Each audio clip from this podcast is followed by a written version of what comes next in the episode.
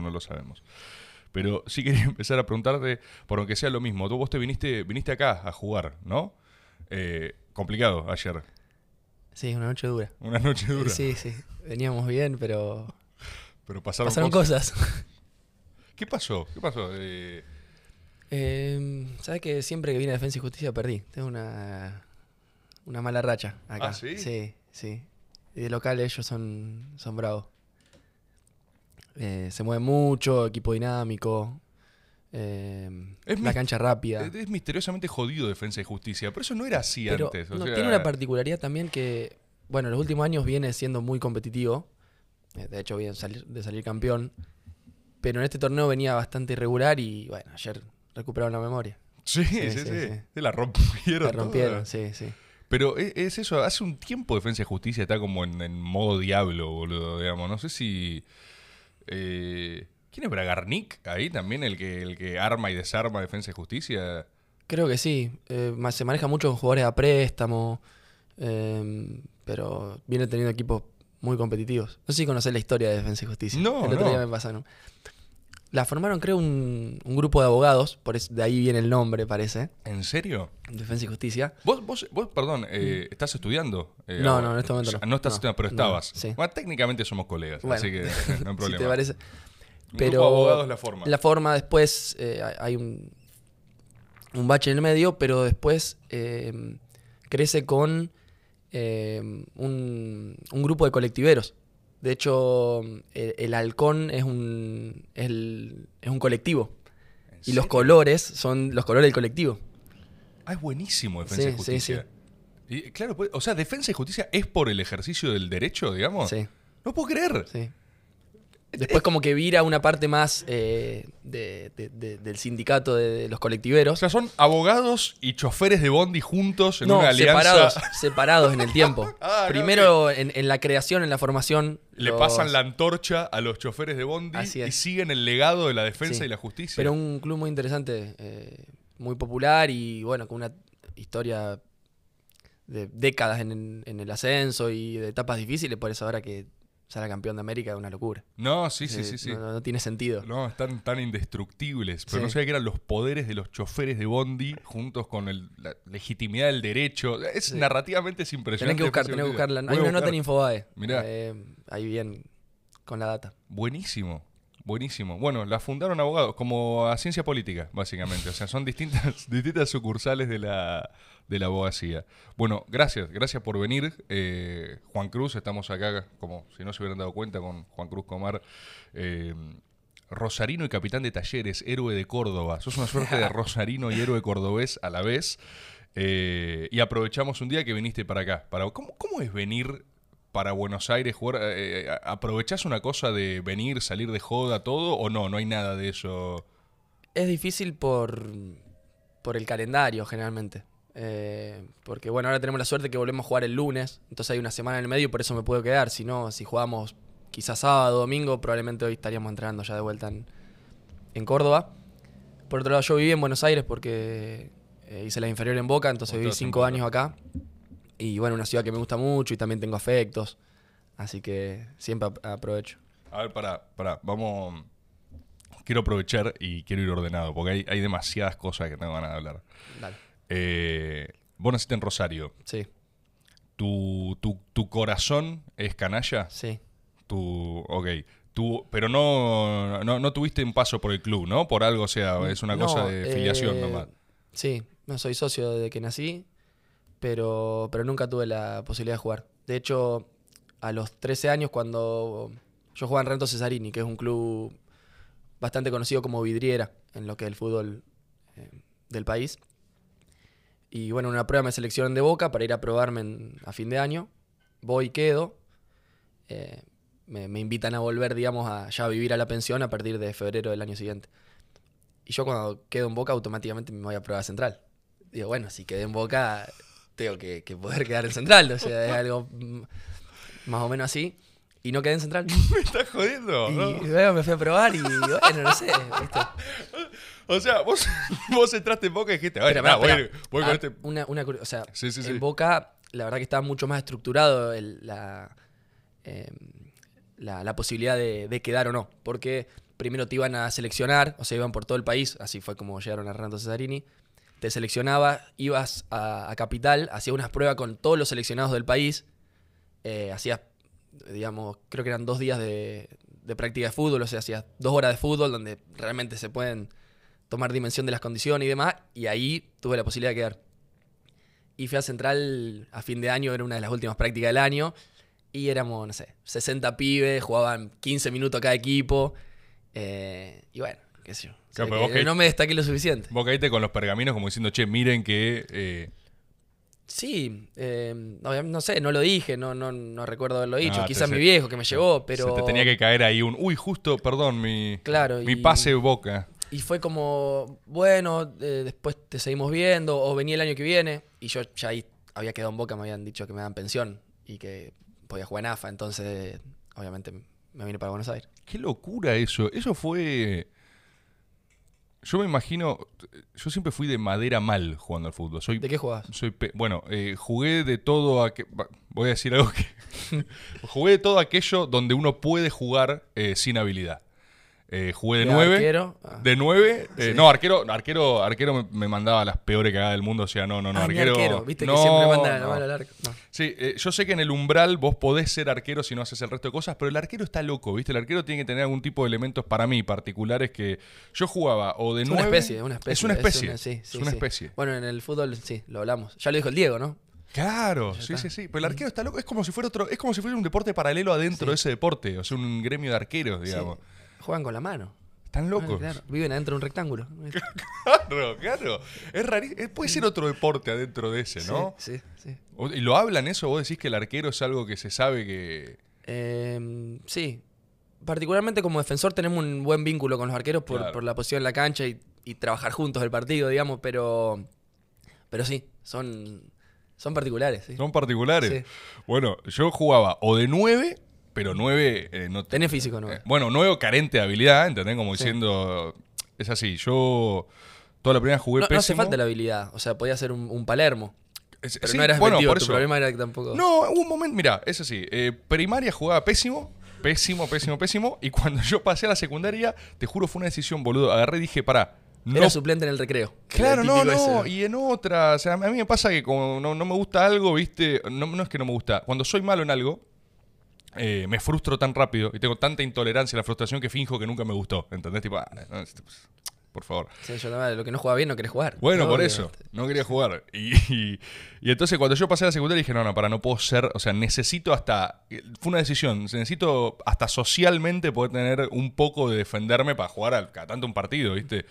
Y, mm, y me fui, me fui con, con- con Ariel, el marido de mi vieja, eh, una persona con la, me- que, con la que me crié, eh, una pelota a la plaza, ¿viste? O sea, por primera vez, pero lo hice a los 13 años, eso, ¿entendés? no? Como diciendo, voy a aprender a patear una pelota.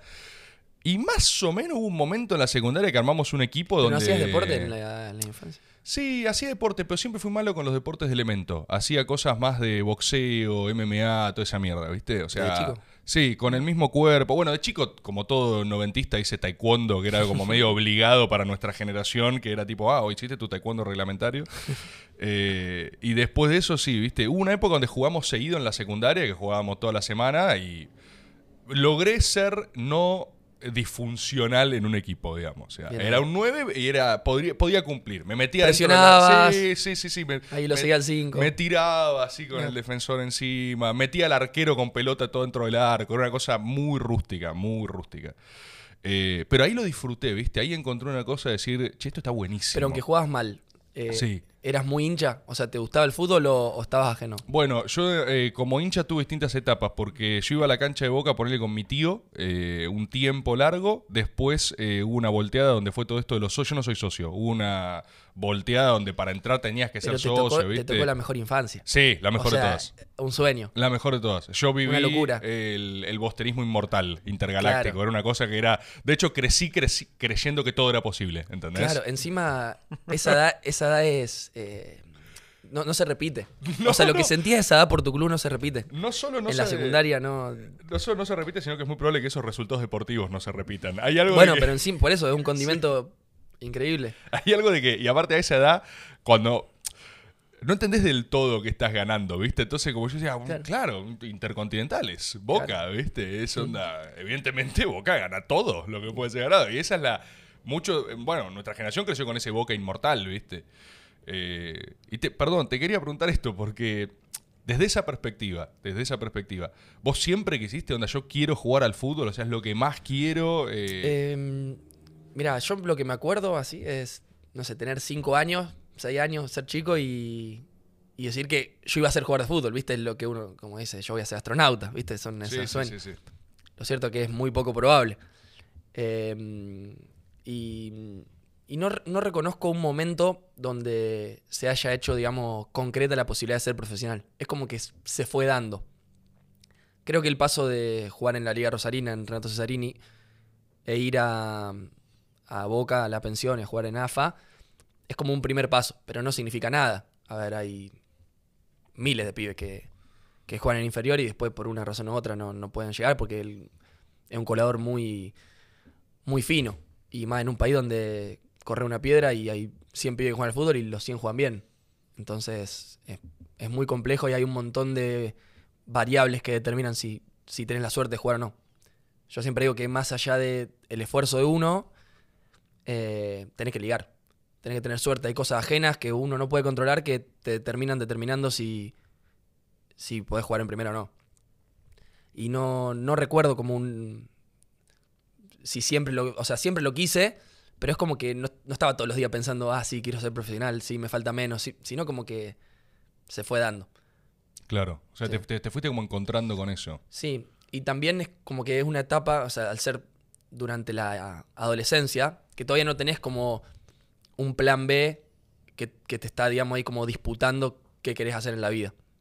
A ver, eh, cuando tenés 13, 14 años, decís, bueno, si no me va bien con el fútbol eh, y no soy profesional, bueno, seguiré otra carrera o, volveré a Rosario y, y seguiré, otro, seguiré otro camino. eh, pero lo cierto que sos chico todavía y no, no pensás eso. Claro. Ahí vos eh, mencionaste algo que también quiero hablar porque hablabas de la liga ahí rosarina. Eh, a mí me fascina el clásico rosarino. Imagino que tendrás tus opiniones también, pero yo, o sea, voy a, voy a hablar en este caso como, como porteño y como neutral, observándolos, observando ahí lo- los Sí, choques. el fenómeno. El fenómeno, los choques metafísicos. Eh, yo creo que es un, es un cruce con una mística impresionante. O sea, sí, totalmente. es una locura. Para mí es irrepetible. En- en- no sé si en el mundo no voy a hablar porque he visto por ahí por encima, no sé, clásico griego, Panathinaikos, Olympiacos, que es una locura.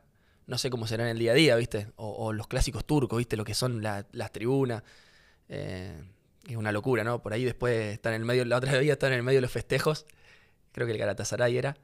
Y era la hora de rezar. Entonces están fiesta, fiesta. Ah, para. Me hora, estás jodiendo. No lo vi. Sí. Ahí la producción puede tratar de encontrarlo. No sé cómo. Claro.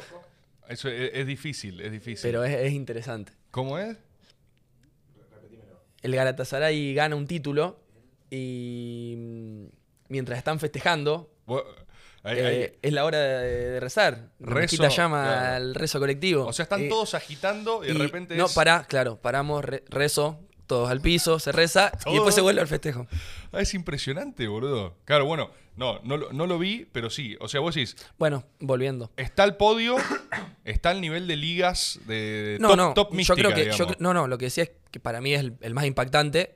No, no digo del mundo simplemente porque no conozco eh, profundamente cómo es, eh, cómo son esos clásicos. Pero para mí en Argentina es inigualable, principalmente porque si bien Boca y River puede tener más repercusión, yo creo que se dispersa bastante el clásico en la ciudad, en, en donde, donde se cultiva la, la bronca, digamos. En, en Buenos Aires, digo, vos tenés. eh, hay hinchas de otros equipos. Hay hinchas de Racing, Independiente, de San Lorenzo, de Vélez, argentinos. Entonces, vos en, en la escuela o en cualquier ámbito de trabajo, se dispersa la bronca, el odio. No, no, no hay dos equipos nomás, hay cinco o seis. Por más que la mayoría puedan ser de Boca y River, se dispersa. En cambio, en Rosario, no. O sea, o sos de Central o sos de Ñul. O sea, yo en la, en la primaria no recuerdo haber tenido amigo de Boca y River. Claro. Como sí pasa, por ejemplo, en Córdoba. En Córdoba es un- también un, un fenómeno particular porque, a ver, yo lo justifico un poco porque Taller y Belgrano jugaron muchísimos años en el ascenso y muchísimos años no afiliado a AFA, entonces lamentablemente hay mucho doble casaquismo, ¿no? Este, este flagelo de la sociedad cordobesa. Hay un problema en la sociedad problema. cordobesa que es el doble casaquismo. Claro, es un problema que se está solucionando y la única forma de solucionarlo es con buenos resultados. O sea, con, no sé, con Taller en primera y compitiendo contra Boca y River y eso te da chance Es de... espectacular lo que estás diciendo. Claro, vos tenés un fenómeno de doble casaquismo acumulado por Ah, no tiempos de pe- ascenso. Claro, vos imagínate, yo vengo de Rosario, no es la, el- la- una cuna pasional, ¿no? De, de- del fútbol. Y por ahí me acuerdo, llegaba a talleres, eh, entrenamientos y salía con el auto del, del predio y estaba la gente pidiéndote foto con el pantalón de River y la remera de talleres. Y yo no lo podía creer. Obviamente no es algo que le pasa a todos, hay muchísimos hinchas que son solo de talleres como corresponde. Pero todavía Claro, como corresponde. sí, sí. O sea, yo soy de Talleres, le quiero ganar a River, le quiero ganar a Boca, quiero competir con ellos. Quiero competir con los porteños, con los de Rosario. Eh, y bueno, lamentablemente está, está esta, esta situación justificada por lo que te dije. Muchos años en el ascenso. eh, Y vos decís que está siendo parte de la avanzada contra doble casaquista en Córdoba. O sea, sí. están O sea, to- destruyendo el doble Claro, todos estos años de en primera y, y jugando, compitiendo de igual a igual contra Boca y River, eh, sin duda está bueno. Yo creo que también es una. El doble casaquismo denota como una eh, un complejo de inferioridad. Vos sos de un club en tu ciudad, como el chico, y después sos de uno grande a nivel nacional Como para participar. para de- participar. Que es entendible por eso, porque Taller y Verano jugaban los nacionales, pero después estaban el resto del año jugando en, en Córdoba, en la Liga Cordobesa, entonces no tenían la, la posibilidad de competir todo el año. Y es entendible, pero bueno, es algo que ya está, que ya pasó y hay que. quedó en las décadas pasadas y hay que Vos estás- corregirlo. Vos estás instando a los cordobeses a quemar sus prendas de otros clubes. digamos. Totalmente, totalmente. Sí. Es ahora, o sea, hagan Sí, una sí. gran pira eh, y abandonen sus, dobles camisetas. Claro, imagínate, a ver lo que te decía, lo que me pasó de salir del, del entrenamiento y encontrar uno con el short de River y la remera de Taller. Vos le dijiste Digo, desnudate ahí, de, sacate ese short. Está bien, pasó hace un tiempo, pero yo digo, che, hoy tenemos que pelear campeonato contra River. No te puedes poner la prenda de ellos. O sea, son nuestros competidores. Claro. Y, bueno, Bueno, bueno, pará. se va construyendo. Yo tampoco, sí, una cosa es, eh, est- esto es lo que yo pienso, pero como te digo, la única forma, de, más allá de, de- de la retórica, es com- competir, eh, es cambiarlo siendo competitivo. Y jugando contra River y ganándole, contra Boca y ganándole, y bueno, de, de esa forma. Si vos jugás una vez en 10 años contra River porque el resto está en el ascenso, es complicado Claro. que la gente cambie. Y no entras en conflicto nunca, aparte, porque no te cruzás. O sea, Mm. no. Puedes sostener tu doble casaca sin que se contradigan. Mm. Eh, quiero volver a esto de Rosario, eh, porque también es muy clara la descripción que haces. Vos decís eh, que, a diferencia de Boca River, que capaz tiene más cámaras, capaz en todos lados, es como menos es como menos celular, es menos íntimo el duelo, es menos hay una cosa menos sanguínea porque se disipa, me gustó mucho ese término, se te disipa el clásico.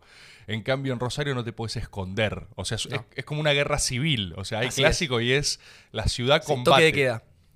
Sí, nosotros, por ejemplo, mi vieja, bueno, yo me fui de chico a los 14 años a Buenos Aires, pero a mi hermano, por ejemplo, dos años más chico que yo, que jugaba en central en las inferiores, no, no iba con, con ropa de central o el bolso de central porque tiene su peligro andar por la calle con... Mirá, Sí. es salir a combatir. o es sea, salir a combatir, sí. O sea, es en- pero en ese periodo, o sea, es en ese momento, es en esa etapa. Semanas previas, semana post clásico. Son 14 días, o sea, de, Sí. de, de- de conflicto eh, a nivel ciudad. Sí. Y a vos, es, o sea, Pero después también en el día a día es eh, esa rivalidad. O sea, yo ponerle. Cuando era más chico, por ejemplo, si por ahí prefería que pierda Nul y pierda Central a que ganen los dos. Porque quería verlos perder a ellos. O sea, pasaba eso. Y les pasa a ellos también, ¿no? Es que nos pasa a los dos, disfrutamos. El... ¿cómo, a ver, ¿qué preferías entonces? ¿Qué? Si vos me decías, che, Sí. gana Central y gana Newell, o pierde Central y pierde Newell, yo decía, pierdan los dos. Para verlos perder a ellos. Porque quiero que los dos se hundan en un abismo de... Claro. Claro, es, Sí. es que la descripción que haces es muy de... Es guerra civil, o sea, es guerra Sí. civil, es la más Había- cruenta de todas, digamos. ¿Sabes que hay una, eh, una organización eh, media. La puedo tener que averiguar de esto. Es una organización, una secta, que se llama OCAL, una secta de hinchas de Central, se llama Organización Canalla Antilepra. Ahora cambió de Organización Canalla para América Latina, pero esas son las siglas, OCAL. Era como una- medio triple A y le Escuchá. pusieron un no, ahora es del, del cono sur. Sí, o claro. sea, Bueno, eh, es una secta que. mm, Vos ahí también podés ir buscando. Ahí- no, OCAL No. pone. O-C-A-L. OCAL. Eh, hacían una especies de ritos. Eh, por ejemplo, tienen. Central ganó una semifinal contra Newell's en el 71 con la palomita de Poi, famosa. No conozco nada de lo que está Bueno, diciendo, necesito que me cuentes todo. Bueno, todo. Ocal, sí. Eh, Le ganan una semi. Una semifinal en el 1971 con un gol de palomita de Aldo Pedro Poi. Eh, que, que puedes poner el gol, se arroja de palomita, frentazo, gol. Todos los años, hasta hoy en día, en distintos lugares del mundo, en filiales de Central, se hace esa celebración. O sea, va Poi, le ponen un arco, le tiran la pelota, el viejo se tira, el viejo se tira. Y todos van a, salu- a saludarlo y hacer el gol. O sea, eso se puede encontrar. Esto es espectacular. Ese es el gol, pero tendrías que buscar el- la celebración anual, porque se ha hecho en Escocia, en Irlanda, en donde hay filiales de Central, se va y se hace una vez al año. Pero y lo llevan a él. lo llevan a él, lo llevan a él. Le O sea, tira una el- pelota, se tira el viejo. El tipo tiene- el resto de su vida haciendo va a ser celebraciones una de vez por año va- el, el día de ese di- 19 de diciembre. El día Vale, ese. Lo hace.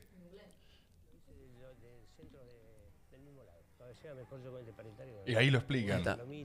Pero después cuando puedas buscarte Sí, el- si- la celebración, Si tenés local, del- fíjate eso, Bueno, local, secta, algo bueno, lo más que iba de secta. local, local eh, bueno, una agrupación mística que no se sabe cómo se puede entrar, nadie, sa- nadie sabe quién es miembro, quién no. Son, Ah, sí. son los Son- masones de, de Rosario Sí. Central. Sí, eh, de hecho, tienen, por ejemplo, se- se- hay un, un- un médico que lo cuenta, porque hay son varios médicos por lo que parece, que tienen, no, no recuerdo si el riñón, pero sí un órgano del defensor de Newell's que no logró eh, cortar el centro en el que terminó el gol. ¿Qué? Tipo, vino el centro de un costado, le pasa la pelota por cerca de, de- de la panza, digamos, cabecea Poi gol. Eh, ese riñón lo consiguieron en una ¿Cómo? operación. o- ¿O cómo? ¿Cómo? Sí. No, no tiene sentido. eh, O sea, y la- está, digamos, está, no sé, ¿cómo se llama? Eh, ¿Qué es el. el- qué, ingredi- qué, qué químico se usa para conservar el, Formol. el formol? Lo tienen en un frasco con formol. Esas son algunas de las cosas que tiene local, digamos. Vos decís que la palomita está. 48. Número 48, o sea, debe ser dos, Mira, 2010. mira esa procesión. Capuchas, máscaras, máscaras random. Es clave que el criterio no, no está unificado. Hay una máscara de Poi también por ahí. Sí, ahí atrás, ¿eh? Ahí está el viejo. El tipo tenía que tirarse de palomita el resto de su, Su vida. vida, Es como, con el, 80 años, es como el posteo ese de rata blanca, ¿viste? El tipo tocando el mismo tema una y otra vez. Es, es espectacular, es espectacular.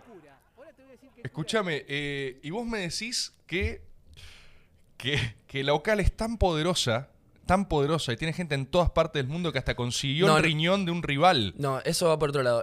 La, los que hacen las celebraciones son filiales. En, Filiales. en distintos lugares del mundo. La OCAL es una organización que, entre otros rituales místicos, eh, consiguió el riñón de del jugador de Newell's, del lateral de Newell's. Que no Tienen el fue. riñón del Sí, rival en formol, Sí. el, el riñón que no pudo frenar el pelotazo. Sí, y, y bueno, una de los de los eh, em, de lo que hay que tener en cuenta para ser miembro local es eh, odiar a Newell sobre todas las cosas. O sea, odiar a Newell más que amar a Central. Es una, una parte. Sí. Es la, pre- la premisa es odiar. Es- odiar a Viste, te estoy metiendo en el universo Es- rosari- el me, clásico me rosarino. vuelve loco, me vuelve Sí. loco. Estoy en frenesí total. La premisa para ingresar a la local, a vos te lo pide, es como el club de la pelea. O sea, la primera regla de local es odiar a Newell's más de lo que amás a Rosario. Sí. Y lo jurás así en sangre, lo Sí. escribís en sangre en un libro de actas de local. Y una cosa así, como es una secta, no se sabe. No Y- sé, yo no soy parte. ¿Y, New- ¿Y Newell- y Newell's tiene su contraocal o, o no se han organizado o no te Mm, consta porque... No me consta. No, no lo sé. Creo que no. ¿Crees que no? Creo que no. Sí. Y a vos, escúchame, Esta, esta rosarinés, esta locura, ¿es algo que vos te llevás como arma a distintos lugares? O sea, ¿vos qué te, ha enseñado el clásico rosarino a combatir? ¿Es una, es una, una perspectiva, una forma de vida? ¿Hay Sí. algo? Porque, a ver, es una forma de vida que te sirve para aplicar en, en muchos hechos futbolísticos que pasan en, en el país. A ver, yo creo que lo que pasa en Rosario, lo, lo comparo total, eh, constantemente con situaciones que pasan en otros lados o en otros clásicos y, y no tiene comparación. No tiene comparación. O sea, un jugador de Newell nunca juega en central, como si pasa en, en otros Claro, clásicos. no se puede, no. No. Eh, mira, por ejemplo, yo tengo un ex compañero de talleres que jugó conmigo en el Nacional B. Yo cuando fui a talleres fui al Nacional B. Después ascendimos. Y mm, bueno, él después se fue del club, pasó un tiempo y se fue a jugar. En este momento está jugando en Belgrano. Willy Olivera. Un tipazo. Y. mm, Y el tipo fue, fue referente de talleres. O sea, estuvo en el ascenso del Federal A al Nacional B y del Nacional B a Primera. No era quizá un ídolo como el Cholo Viñazú, pero un tipo importante, referente. Pasa un tiempo y no sé, dos años tampoco hay que pasa toda la carrera en el medio. Y se va a Belgrano. Y, y por ejemplo, yo veía, él, él com- compartió en Instagram su paso a Belgrano, como informó como cualquiera. Y veía mensajes de, la- de los hinchas de talleres deseándole suerte y felicitándolo y agradeciéndole por su paso Claro, por talleres. Súper cordial, digamos. O sea, Claro, yo digo, en Rosario probablemente lo que hubiera pasado hubiera sido amenazas a la familia, lo que ya es un extremo, ¿no? O sea, no, no, no Sí, pero- celebro eso. Pero es como el protocolo básico. como, Pero bueno, primero vamos a amenazar a tu familia, Mira, no es personal. No es personal, eh, pero yo lo que hice, bueno, lo que pensaba era, no lleguemos a eso, pero aunque sea una puteada. o, la, o, o como mínimo la indiferencia. ¿Cómo le va a desear suerte? Se fue a tu clásico rival. Están locos. Se fue a tu clásico rival. Ya está, no le puedes desear suerte. No tiene sentido. Pasa a ser un enemigo. Vos decís, Es así. vos decís que. ¿Vos decís que la máxima concentración de odio está en Rosario en términos de clásico? Sí, sin duda. O sea, enfrentamiento total. Sí. Sí, no, a ver, los clásicos determinan eh, si los técnicos siguen o no, determinan muchas veces el año. A ver, este es un caso particular eh, que, que lo denota. eh, un año donde no, juega- no pelean el descenso, no pelean el campeonato, digo, Central News, no pelean la clasificación, la clasificación a las copas. Lo único que, que te salva, te, te determina cómo te fue en el año, es el clásico. Y bueno, esta vez fue empate, entonces es como que hay un, vacío. Sí. Un vacío, no, no se puede hacer nada. Tengo, igual yo no tengo bien ni los registros, yo números no retengo y no me acuerdo bien, no, no tengo memoria para eso. Pero ¿no vienen empatando hace mucho? ¿No hay una constante, o sea, más difícil que meter gol en un clásico rosarino, no, digamos? eh, no, viene ganando mucho Central. Mirá. Desde que volvió a primera, viene ganando mucho. Rompió esa. Es el clásico más empatado del país. Se Eso, empata mucho. hay algo de, de que. Pero, está trabado. pero últimamente se destrabó. Mirá. Sí, sí. Central ganó cuatro seguidos. ah, después- cuatro seguidos ganó. Sí. Ah, una bocha Sí, entonces. sí. O sea, está de, de capa caída Newell's, digamos, en este momento. En cuanto a clásicos, sí. Y fíjate, voy a decir algo también un poco para provocarte, porque tu, tu filiación es clara, ¿no? O sea, eh, si yo te digo quién tiene más mística, vos me vas a decir Central. Totalmente. Pero estoy obligado a decir que tienen buenos símbolos de cada lado, ¿eh? Porque, eh, por ejemplo, eh, los leprosos lo ficharon a- al Diego. Tienen, Sí. o sea, cuando, cuando la cosa está muy empatada, ellos qué te tiran por la cabeza? Te tiran la foto del Diego con la casaca de Newell's. ¿Cómo se es- Eso es difícil, ¿viste? Eh, es, como. yo lo tengo tatuado al Diego. me imagino. Sí, lo tengo tatuado al Diego. Y es una, es una contradicción, porque, a ver, por ejemplo, mi viejo me inculcó toda mi vida la indiferencia hacia el Diego. Justamente por eso. Por sus cinco partidos Newell's. Jugó cinco partidos. O sea, pará, pará, pará. Tu viejo te prohibió amar a Maradona. Sí. me gusta que me digas No que me lo, sí las no me lo prohibió, me lo fue, me lo fue, me fue educando en eso. Claro, o sea, pero es tan fuerte el clásico rosarino que cuando el Diego. Es, es un poco lo que le habrá pasado, pero con- calculo que con menos. Va, no sé, gimnasia estudiantes, que les cayó el Diego a gimnasia y estudiante estaba como, viste, no entendía qué. O sea, Te es muy, complica. muy difícil reconfigurarte con el Diego enfrente. ¿Qué ca- Porque aparte el Diego. Que siempre iba a fondo en todo. Es que el Diego es eso, o sea. Claro, no el Diego te sale decir, no, la ciudad es 70% leprosa. Entonces, el, el Diego no, no va a pasar indiferente. El Diego o sea, te- va a tener declaraciones con, El eh, Diego te liquida. Vos sabés que suban mata. al Diego y justamente su compromiso no es tipo, no, con Rosario Central también está todo bien. Cae el Diego No, y no, todo- no, no, sin aliento, son el 30%, no, te mata, te, te mata. tirar, sí. Cae el Diego y decís tipo, no, el Diego, la puta madre, va a venir con toda. Es lo que, es eso, lo recuerdo, o sea, tengo muy fresco el ejemplo de estudiantes, que era, cayó el Diego a gimnasia y no sabían qué hacer. Sí, no, era como, genera- ¿qué mierda? ¿Cómo, cómo Bueno, es eso? peor, bueno, los estudiantes es peor porque vos ya tenés toda tu concepción y te cae el Diego, o sea, te, te desestabiliza. En mi caso, yo ya nací y ya había jugado el, el Diego News. Claro, vos, que- Y vos jugó en el 93, yo nací en el 96. Así que ya, como que bueno, crecí con eso. Que ya había Claro. pasado.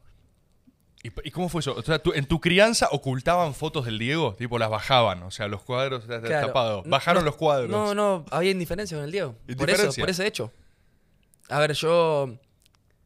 Otra cosa, espera, para hacer un paréntesis. En Rosario no somos muy hinchas de la selección, o por lo menos yo no lo soy.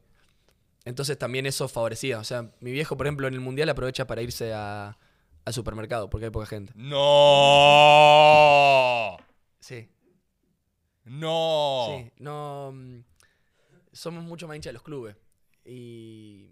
Pero no sé, para irse al supermercado cuando juega la selección ya es adrede, ya es onda. Claro. Ya no es solo no soy tan Tengo hincha. que demostrar que, No, claro, sí, sí. Es voy a hacer toda una serie de actos para mostrar Claro, lo poco que esto me importa. Claro, sí, sí. Se va al supermercado. Sí, mi, no sé, mi viejo te dice, por ejemplo, él es el coordinador de infantiles de Central. Dice, yo prefiero que, que gane, no sé, la, los, no sé, los pibes de 8 años el clásico del sábado, un partido, a que Argentina salga campeón del mundo. ¿Qué? Sí, Campeón así- del mundo. ¿A eso lo lleva? Sí. Viste que hay un, hay un clásico juego entre, entre hinchas que es que preferís una Libertadores o el Mundial, ¿viste? Eh, pero eso no hay No, duda. por eso ni hablar. no, no. Pero vos lo llevaste, o sea, tu hijo lo lleva a. No, no, pero yo, yo pienso que, digamos, el 95% de los hinchas de, de- de Central y de News te dicen, che, ganá el próximo clásico o Argentina sale campeón del mundo, ganar el próximo clásico. Sin duda. O sea, no, no hay ningún tipo de. Cam- campeón del mundo. Sí. Es una copa más. Sí, no pasa nada. Quieren un clásico. Sí, ¿verdad? hemos sido criados así. Claro, están locos. Sí. Los han formado en el máximo combate, o sea, para destruir al club rival y nada más. Y vos, vuelvo a lo del Diego, vuelvo a lo del Diego. Ah. A vos te, te educan en la indiferencia al Diego. ¿Cómo es eso? ¿Cómo se Sí. hace? Es un, es un arte Hasta de se, su- hablaba, se hablaba mal del Diego por ese hecho. Es como. Sí, el Diego se quemó la cabeza y por eso vino a Newell. O sea, el la- Diego derrapó. tuvo- tuvo- Claro, No nos importan las cosas que hayan hecho en su vida, pero su gran error en la vida es haber ido, a jugar- eh, haber ido a jugar a Newell's. me estoy volviendo loco. O sea, en Rosario, cuando siempre se dice, viste, no, el Diego persona o el Diego jugador. pelotudez, No, claro. claro, es tipo, el Diego derrapó cuando, no, ni, ni con ninguna de sus cuestiones personales, sino con, y cuando fue a News. Sin duda. El chabón ahí chocó. El Sí. chabón esa fue como, bueno, Ahí piró totalmente. sí. esa fue directo a la curva y no se puede evitar. Eh, y te inculcaron esa indiferencia. Y vos, y vos lo tenés tatuado. Sí. ¿Qué pasó? Después creé mi. ¿Qué, qué viste ahí entonces? ¿Qué te pasó ahí con el Diego? Y. en- entendí un poco su, su personalidad y esto de ir a fondo. O sea, el Diego sí o sí iba a fondo, es como estuvimos hablando. No, no podía pasar indiferente por, por el clásico rosarino. Lo mismo Claro. que hizo en La Plata. Eh, y bueno, Es que por, lo por- entiendo. Y por eso el Diego es lo que es el Diego, ¿no? Porque Claro. es el, la, es Y eso es lo fenomenal. O sea, en Rosario, o, o por lo menos para mí, con respecto al clásico rosarino, nada puede pasar indiferente. Todos los hechos, digamos, me posicionan de un lado u otro, menos el Diego. Pero justamente porque es el Diego. O sea, no hay otra explicación. Claro. Así. Y yo, fíjate, parece paradójico, ¿no? Pero eso él se lo gana posicionándose en todo y yendo a fondo en todo. Y justamente ese, yo creo que ese, a mí me pasa eso por lo menos, es el respeto ancestral que uno le tiene. Esa cosa que vos sabés que el tipo, en donde le toque, va a combatir a fondo. O sea, son dos contra cien. y El chon se va a plantar eh, y, y va a especular. Es impresionante. Pero bueno, entonces vos pudiste después de cierto tiempo como... eh, vos, te- vos encontraste a tu Diego, digamos. Sí. ¿Y eso en tu casa fue un tema, por ejemplo, tatuarte al Diego? O sea, tu viejo no te dijo como... Eh, No recibí opiniones al respecto. Claro, dejaron la- Sí. Es la misma indiferencia. ver, es hace- como. También bueno, hace mm, 10 años que me fui de mi casa y bueno, ya. Claro. No, no, no pesan de la misma forma las opiniones familiares. Yo creo que si hubiera venido de chico con esta situación hubiera sido complicado. A ver, recuerdo, no sé, por ejemplo, yéndome un poco del tema. Recuerdo mi hermano, tipo 8 años más o menos. Se ve que se había hecho un amigo de River y vino con que quería ser de River. Pero vino con que quería la mochila roja y blanca para la escuela, para ir a la escuela. Y nunca recuerdo a mi viejo tan enojado como en ese momento. O sea, se puso muy firme, le dijo que si quería la mochila de River se iba a tener que ir de la casa. pues, que ¿Tu averigüe- hermano, que averigüe- hermano con qué edad? Ocho años. Que averigüe si que si que averigüe si podía ir a la casa de la abuela ¡Ocho años! Sí. El chabón tomando decisiones de vida como. con un Nesquik ahí, un, un Claro, jugo. Claro, yo con un juguito, ya mirá, venimos de vir. Mm, bueno, voy a, voy a pedirla. Y, y bueno, después no derrapó más, ya está. Lo- lo- lo Se ubicaron. ordenó. Se ordenó. Me vuelve loco, boludo. Ay, es espectacular. Y vos, a ver, perfecto, perfecto. Ese- esa es tu matriz, tu matriz rosarina. Esa es tu escuela. Sí. Tu doctrina para mirar el mundo es el lente rosarino. Vos después te vas a Boca. ¿Cómo? O sea, y aparte en eso, viste, con una... No es que... eh, ¿Tu sueño era o es jugar en Central o no? Sí. Yo cuando era chico, mi sueño no era jugar en primera, era jugar en central. Claro. Era, era eso. Pero porque el sueño de los pibes es así. Y yo no tengo problema en decirlo porque ta, crecí con eso y fue lo que me inculcaron. Era así. Después, obviamente, cuando eh, me fui a Boca y demás, bueno, mi sueño es jugar en la primera Boca. Estaba ahí. Y, y bueno, y tampoco soy boludo, no sé lo que significa Boca. Y era, era muy impactante tener la posibilidad de jugar en primera ahí. Eh, pero bueno, de chico ese era el sueño. ¿Cómo, cómo... vam- Vamos a Mundo Boca. Vamos un rato... eh, ¿Te gusta ahí? Sí, sí, sí, sí, sí. Me gusta, me gusta. Quiero hablar de, en lo posible, de su presente también. Vos estás en Boca. ¿Cuándo llegas a la primera de Boca vos? ¿2015 Eh, más o menos? 2014. 14. Sí, llego a estar con Bianchi, llego a subir con Bianchi. Fui un par de partidos al banco ahí, con él. Mirá, Sí, tuviste DT Bianchi. sí, sí, una locura. O sea, yo como que me posiciono en ese momento estando en el, en el vestuario y, vi- y viendo, digamos, su figura imponente ahí dando una charla técnica. O sea, es algo increíble. ¿Viste algo que no ven Claro. ni- lo- ningún mortal? Claro, yo por ejemplo fui, una- nadie, es como queda muy lejos en el tiempo y pasé desapercibido, pero por ejemplo yo fui al banco el partido que River le ha ganado a uno a la bombonera que hace el gol Riquelme de tiro libre. ¿Entendés? Y es como, yo hoy lo recuerdo y es muy impactante. Ver, estaba ahí, era parte, ¿entendés? O sea, si bien obviamente no entré, eh, pero tipo vi el gol desde adentro, estaba en, el- en los 18, digamos, que iban en ese momento, Y estuviste, en viendo ese, ese gol de... y estuviste en ese vestuario. Claro, Estaba Román. está Román, sí. ¿Cómo era Román ahí en el vestuario? Eh. ¿Cómo- porque se hablaba mucho de esa época también. Se hablaba mucho de ese Boca. Eh, Sí, Román, bueno, estaba en la etapa final de su carrera y no estaba bien físicamente, entonces podía jugar ciertos partidos, no podía tener continuidad, no podía entrenar también en la semana y aún así era determinante. El tipo con un pase gol, con una pelota parada, te, te rompía la ecuación.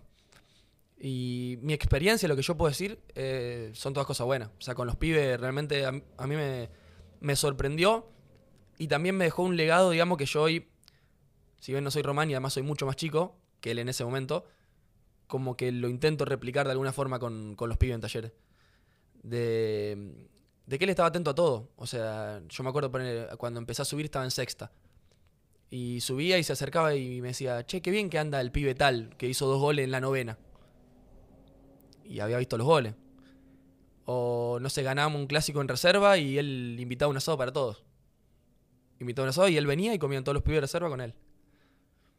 Y son gestos como muy impactantes, muy fuertes, de que no solo el capitán de Boca, sino con la historia que tiene Román, digamos, el, el capitán eterno del club, que ha- haga esas, esas cosas, realmente como fue un legado muy interesante. Tremendo eso. Sí. O sea, el tipo miraba todo, estaba en todo. eh, Estaban todos. Eh, sí, me acuerdo, se sentaba en la camilla de cuádriceps, olé, y ahí, olé. sí. Claro, ahí, ahí observa y ahí tenía, Ahí mirá esto, mirá Tenía el panorama de todo, sí. Pero, tipo, muy interesante, muy pensante. Después, la- los roces que pudiera tener con los otros referentes era algo que yo no tenía idea, porque yo tenía no sé, 16, 17 años y, y bueno, simplemente vas, entrenás, tratás de absorber lo más que puedas y mirar, pero no estás en, en el día a día, en la interna, en las cosas que, que, que pasan en un plantel, porque sos muy chico. Claro. Y, y me estabas hablando de Bianchi, Bianchi vestuario. ¿Qué onda Sí. Bianchi? ¿Levita a unos centímetros del piso, Bianchi? O sea, no, no, yo imagino que no camina Bianchi, que flota. Eh, bueno, no, eh, a mí me, me impactaba mucho, me sentía como ese aura, ¿no? De, o sea, es un tipo eh, inigualable, o sea, m- m- místico por donde se lo mire. Y, y bueno, estar sentado ahí que dé indicaciones o que te aplaude una acción que hiciste es como muy fuerte. Después en el fútbol como que todas esas cosas las naturalizás. O sea, pasa el tiempo y, y como que un montón de cosas muy, muy zarpadas que vas viviendo, las naturalizás y, y también tienes, tiene su lógica de que, de que uno quiere ir por más. Y, y está bueno, no te puedes quedar tampoco con solamente eso. Pero cuando mirás en retrospectiva o podés parar una- la pelota y, y, y ver qué onda lo que fuiste construyendo, logrando, es como muy, muy fuerte. Claro, es una locura. Eh. Es una locura. Vos tuviste después. Eh, ¿cuándo, cuándo, cuándo debutas en Boca? En el 2000, noviembre de 2014. Ok.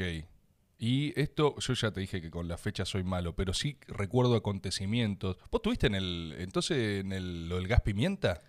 Sí, estaba en el plantel ahí. No, no, jugué- no concentré ese partido, no estuve en el banco, Ah, pero estuve en la cancha. estaba- estabas Sí, ahí. Sí. Caos. Sí, Locura. confusión.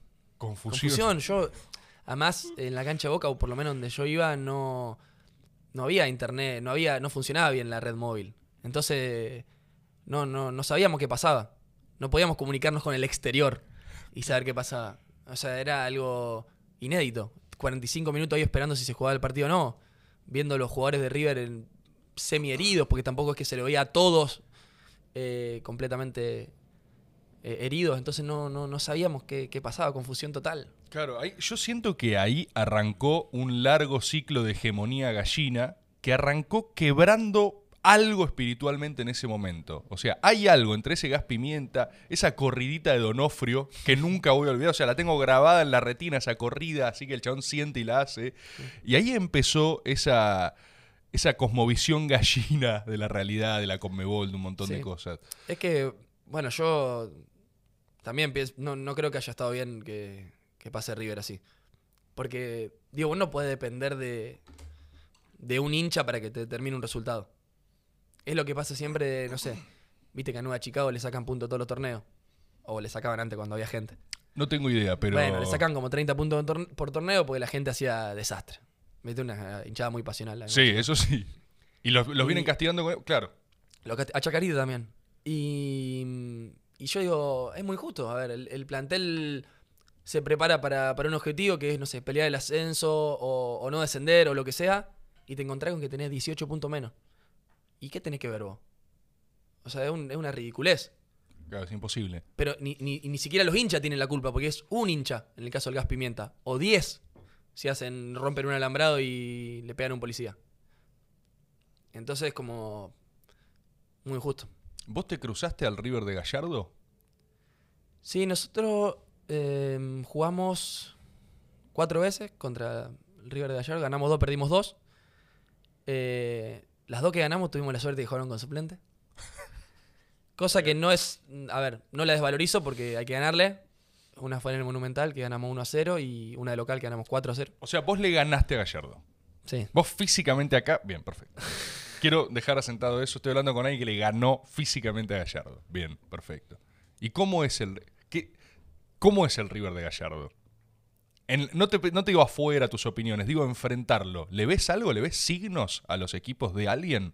Sí, sin duda. Y mm, a vos que te gusta hablar de lo espiritual, es un equipo con una espiritualidad muy fuerte. Porque más allá de que obviamente tiene con clara la idea de juego, eh, ser protagonista, atacar con mucha gente y demás, Em, creo que todos los equipos tienen baches ida y vuelta con su rendimiento.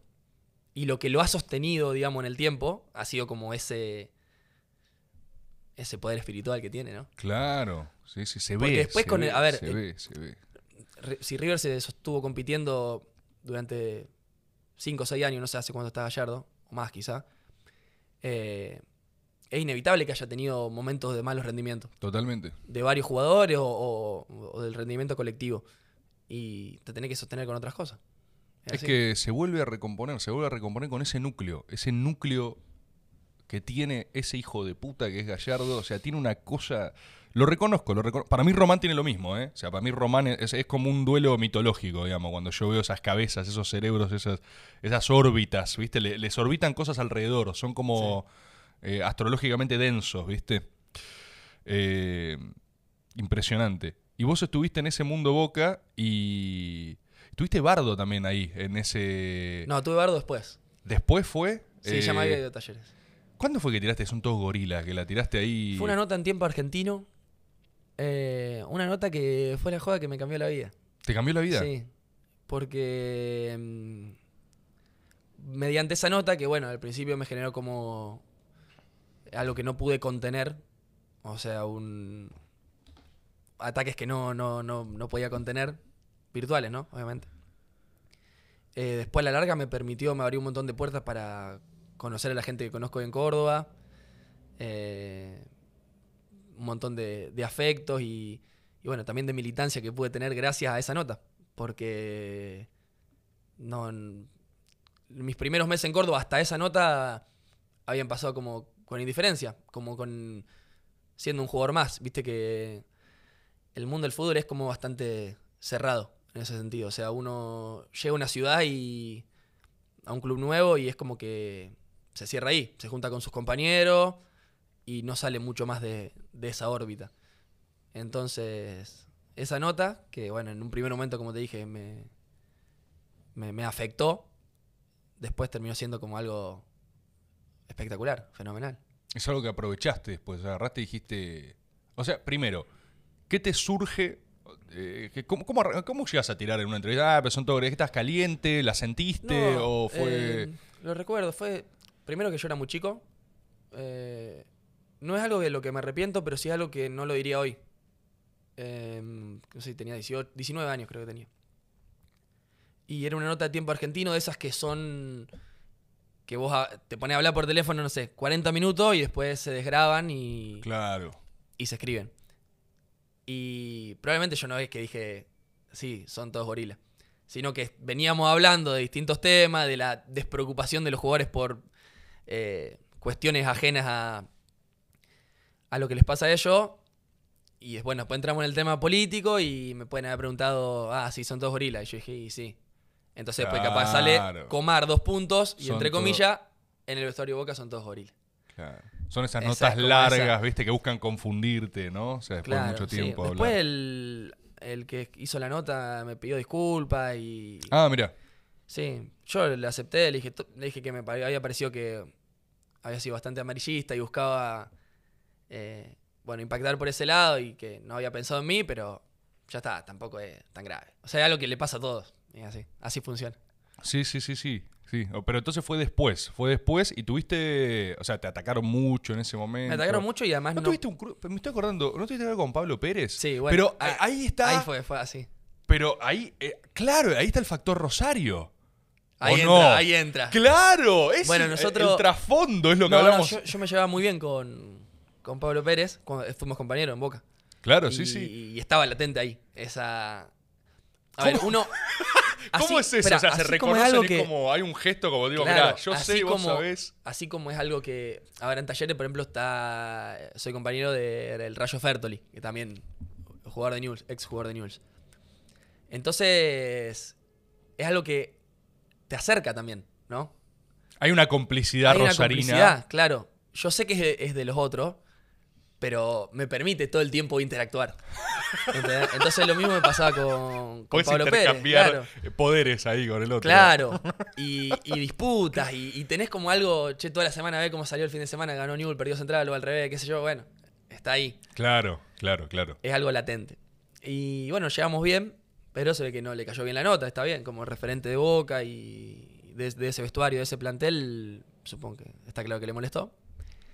Y dos semanas después de esa nota, así fue la bronca. Dos semanas después de esa nota, yo subo mm, un videito, no sé si a, a Twitter o a Instagram, tenía Twitter en ese momento, que eh, estaban todos mis compañeros de, de talleres con el celular. O sea, hice como un paneo del vestuario eh, asombrado por este fenómeno del celular. O sea, de que no había ni uno que no estuviera, que estuviera conversando. O no sé, poniéndose shampoo para meterse a bañar. Estaban todos entrometidos ahí con el celular. Y subí ese video y puse algo como, no sé si era cómo impacta la era de las redes o algo así, algo, no me recuerdo. Están todos con el celular. Claro, algo así. Y él responde a eso. Ah, fue un Twitter, ahí está. Porque él responde al Twitter y me pone que en ese vestuario no hay gorilas. Ah, estaba. Claro, perfecto. me fue parece. eso. Sí, también yo creo confundido él. Confundido como si Pablo- usar mucho el celular fuera algo de gorila. no Igual sé. Pablo Pérez y confundido son cosas que también van, van seguido en general. Sí, o- Esa es mía igual, ¿eh? No, No, yo- digo- yo- yo como, quizás- Esa le digo como hincha, no voy a comprometer a alguien que yo no tengo ninguna responsabilidad. No, no. eh, quizás, eh, no sé, lo, lo- lo comprendió de otra forma o que el uso, usar mucho el celular o tener buenos celulares sea de gorila o algo así. No, o la quería tirar. Quería claro, quería tirarla como- y cualquier cosa que suba, a ver, no sé, ¿Qué subo una foto no de mi perra y también Esa no ponía, es "Eh, gorila". no, esa perra no es gorila, claro. Eh, sí, capaz que había algo ahí. Y ahí fue que se generó el... eh, Igual fue una chicana soft. O sea, es una cosa no medio nada. como, como, eh, dijiste que éramos gorila, nada más. ¿Hablaste Sí, no- después con él? O... Sí, sí, hablamos. Eh, y, de hecho, después, dos semanas después jugamos eh, contra Boca. Ah, mirá, En eso la no sabía. Sí. Fue como todo premeditado, parecía, ¿no? O sea, Estaba armado, la estaba nota, armado. el video a las dos semanas y a las dos semanas ir a jugar a, a la bombonera. Claro. Y ahí... Eh, eh, Ah, está todo bien. Después, a ver, fue esa, esa situación. Pero yo tengo lo- los mejores recuerdos, sinceramente. Para mí era un tipo, un tipazo y muy gracioso Pablo Pérez. es muy gracioso. Sí, un tipo muy divertido. Para mí, a mí, me- a mí es un personaje que me fascina Pablo Pérez, eh, porque... mm, Bueno, espera, Sí. mezclándolo con el tema anterior. Es eh, un como un chamán también en, el- en el tema clásico rosarino. sí, claro. ¿No viste su, su último... Aniquiló un dron, un destruyó dron, las sí. máquinas, pero por eso te digo, yo lo sigo mucho a Pablo Pérez, porque yo creo que hay gente en la cual eh, se manifiesta el absoluto, viste, cada tanto. O sea, hay, hay gente que, que son a veces vehículos de cosas que no se terminan de comprender, y yo creo que Pablo Pérez, Pablo Pérez es una de esas personas que al día de hoy, en un mundo tan regulado, tan, viste, encorsetado, hace cosas que no te esperas. Por eso digo que está loco, y por eso hablo de la confusión. Yo recuerdo como hincha de boca ver a Pablo Pérez y no solo su festival de amarillas y tarjetas, que era su marca insignia, era algo que yo celebraba. Ya hubo un punto donde dije, esto es una decisión, hay que acompañarlo. Pablo Pérez metió un gol e insultó a toda la cancha de boca una vez, por ejemplo, gritó putos al aire.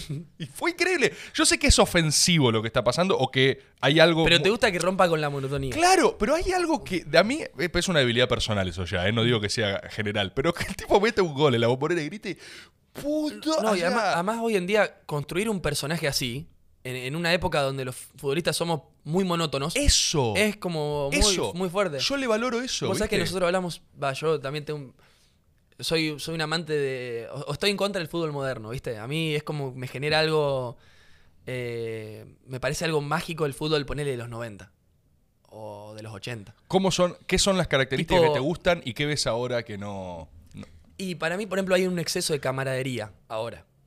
¿Me entendés? Los futbolistas nos llevamos todo bien. Y antes pasaban cosas como muy épicas en una cancha. ¿Entendés? No sé. eh, por ejemplo, la, lo, de Chilaver y Trota. La, la- la chicana esa. eh, sería lo que no puede pasar en el fútbol de hoy. O sea, Chilaver terminando un partido en horario prime time, River Vélez, mirado por todo el país, y le preguntan por Trota y dice, yo de cornudo no hablo. O sea, no, no, no pasaría hoy, hoy no va a pasar. Nadie va a decir eso. ¿Entendés? A lo sumo va a haber un gestito, no sé, se va a ir un jugador de boca a la cancha arriba, hacer un gesto, o al revés. Pero como que el fútbol de los 90 tiene un montón de esas cosas. Claro, es- esas cosas, ese folclore te da unas rivalidades, te da anécdotas, te da... Sí, Bueno, eh, hay algunos antiguos en ese sentido. Hay algunos que están Sí. medio locos. pero como que digo eso, antes había muchísimos personajes de, de ese estilo, que hoy hay pocos. Pablo Pérez sería uno, y por eso lo celebro yo. Pablo Pérez es uno. Me parece totalmente. un tipo que podría haber con. eh, va Independiente, con su impronta, mal, sí. con su impronta podría bien haber jugado en los 90. Y eso es como algo. Pablo, jugador de los 90, ese es el... Sí, o sea, digo, por, por todo esto que. Por, por la construcción de su personaje. Sí, sí, un tipo que en un clásico rosarino revienta un dron, Claro. aleatoriamente. Ve una máquina y dice, hora de destruirla. Yo, por Eh, ejemplo- Sí. Que no tengo esa capacidad de ser un jugador de los 90, lo hubiera sacado, lo hubiera tirado al costado. Claro. Y no, no hubiera impactado de la misma forma. Hubieras corrido el dron. Lo hubiera y corrido ahí el Pablo. Pérez te hubiera dicho, costado, nada te habría dicho, no, no la no, viste. No, no la viste, claro. Entonces. Lo tenías servido, destruí la máquina, te decía. Claro. Es buenísimo, es buenísimo. Y vos, a ver, pensando en esos jugadores también, porque estoy, estoy tratando de rememorar ese, ese Boca en el que vos jugaste, que era un Boca que estaba surcado por varias características, porque era todavía gestión Angelici, comprar galácticos. Estaba Osvaldo. ¿Te cruzaste con Sí. Osvaldo? Bueno, de hecho, yo. mm, mi primer partido en la bombonera, que hice un gol, jugué con Osvaldo y hizo un gol él también.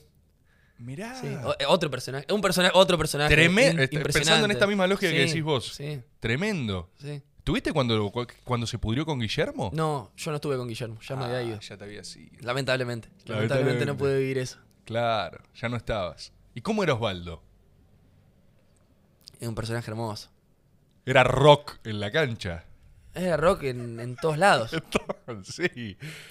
Ah, hubo- Venía, hubo- venía consigo, digamos, apareado todo el, todo el rock. Hay varios, hay, bueno, hay varios, hay, hubo, hubo jugadores así, esa época me parece. Hay de eso, hay algunos todavía de eso. Pero es cierto que escasea, es cierto que no, Sí, sí, sí. no es tanto como antes.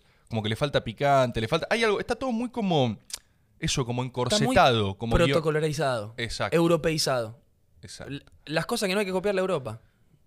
Eh, yo lo que digo, por ejemplo, no sé, ahora estamos haciendo la pelotudez hace un tiempo de entrar los dos equipos juntos a la cancha. Es ridículo. Es ridículo hasta para nosotros. O sea, yo soy visitante, quiero entrar a la cancha y que me puteen. Quiero que me silben. Quiero, quiero sentir el, el fervor de, de la Quiero hinchada sentir el local. rigor de la, de la, de la localía. Quiero, quiero irme de, de la cancha al vestuario cubriéndome la nuca, porque te, cae un- te puede caer un proyectil. ¿Entendés? Quiero ver al. Quiero que cuando salga el equipo local, la gente esté como expectante con ese, ese cántico previo al ingreso del equipo y que, y que haya un alcanzapelotas o un hincha caracterizado con la bandera avisando así cuando está por entrar el equipo para que la, la gente cante más y esté preparado para lanzar serpentina, eh, pirotecnia, eh, papelito, lo que haya. Claro. O sea, ahora entre los dos juntos, nos falta entrar de la mano. O sea, Es buenísimo, claro, claro. es una ridiculez. Totalmente. Tenemos encima, como no están los vestuarios preparados para eso, no están al- en la mitad, a veces entra el rival y tiene que caminar 50 metros hasta la mitad de cancha para después entrar juntos con, con el equipo local. Pierde. Pierde. La magia es, entra el visitante, catarata de silbido. Entra el local, fiesta. Es así. Tendría que ser así, pero bueno. Son eh, cosas del fútbol moderno. Quiero aprovechar este pie del fútbol moderno para hacerte una pregunta, porque creo, creo conocer tu posición y yo estoy en la vereda opuesta, eh, que es eh, sobre el bar. Eh, ¿Qué me pasa con el bar? Como hincha de boca que vivió lo del Mineiro, o sea...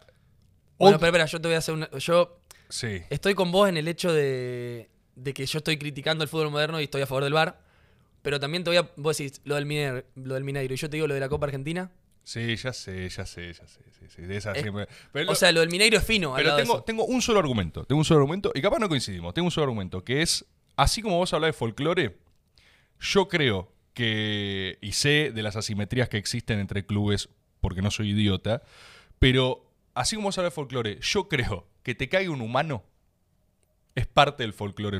O sea, yo creo que, Sí. porque es una persona, y si te cagó en, en los mismos términos, y uno no está avalando esto, pero es una persona identificable y la pueden ir a buscar a cagar a trompadas. O sea, es un humano. Es tipo, hermano, vos querés arreglar un partido, queda tu cara ahí, ¿eh? Y te comprometes a eso. Son tus exposiciones eh, por a lo que te dedicas.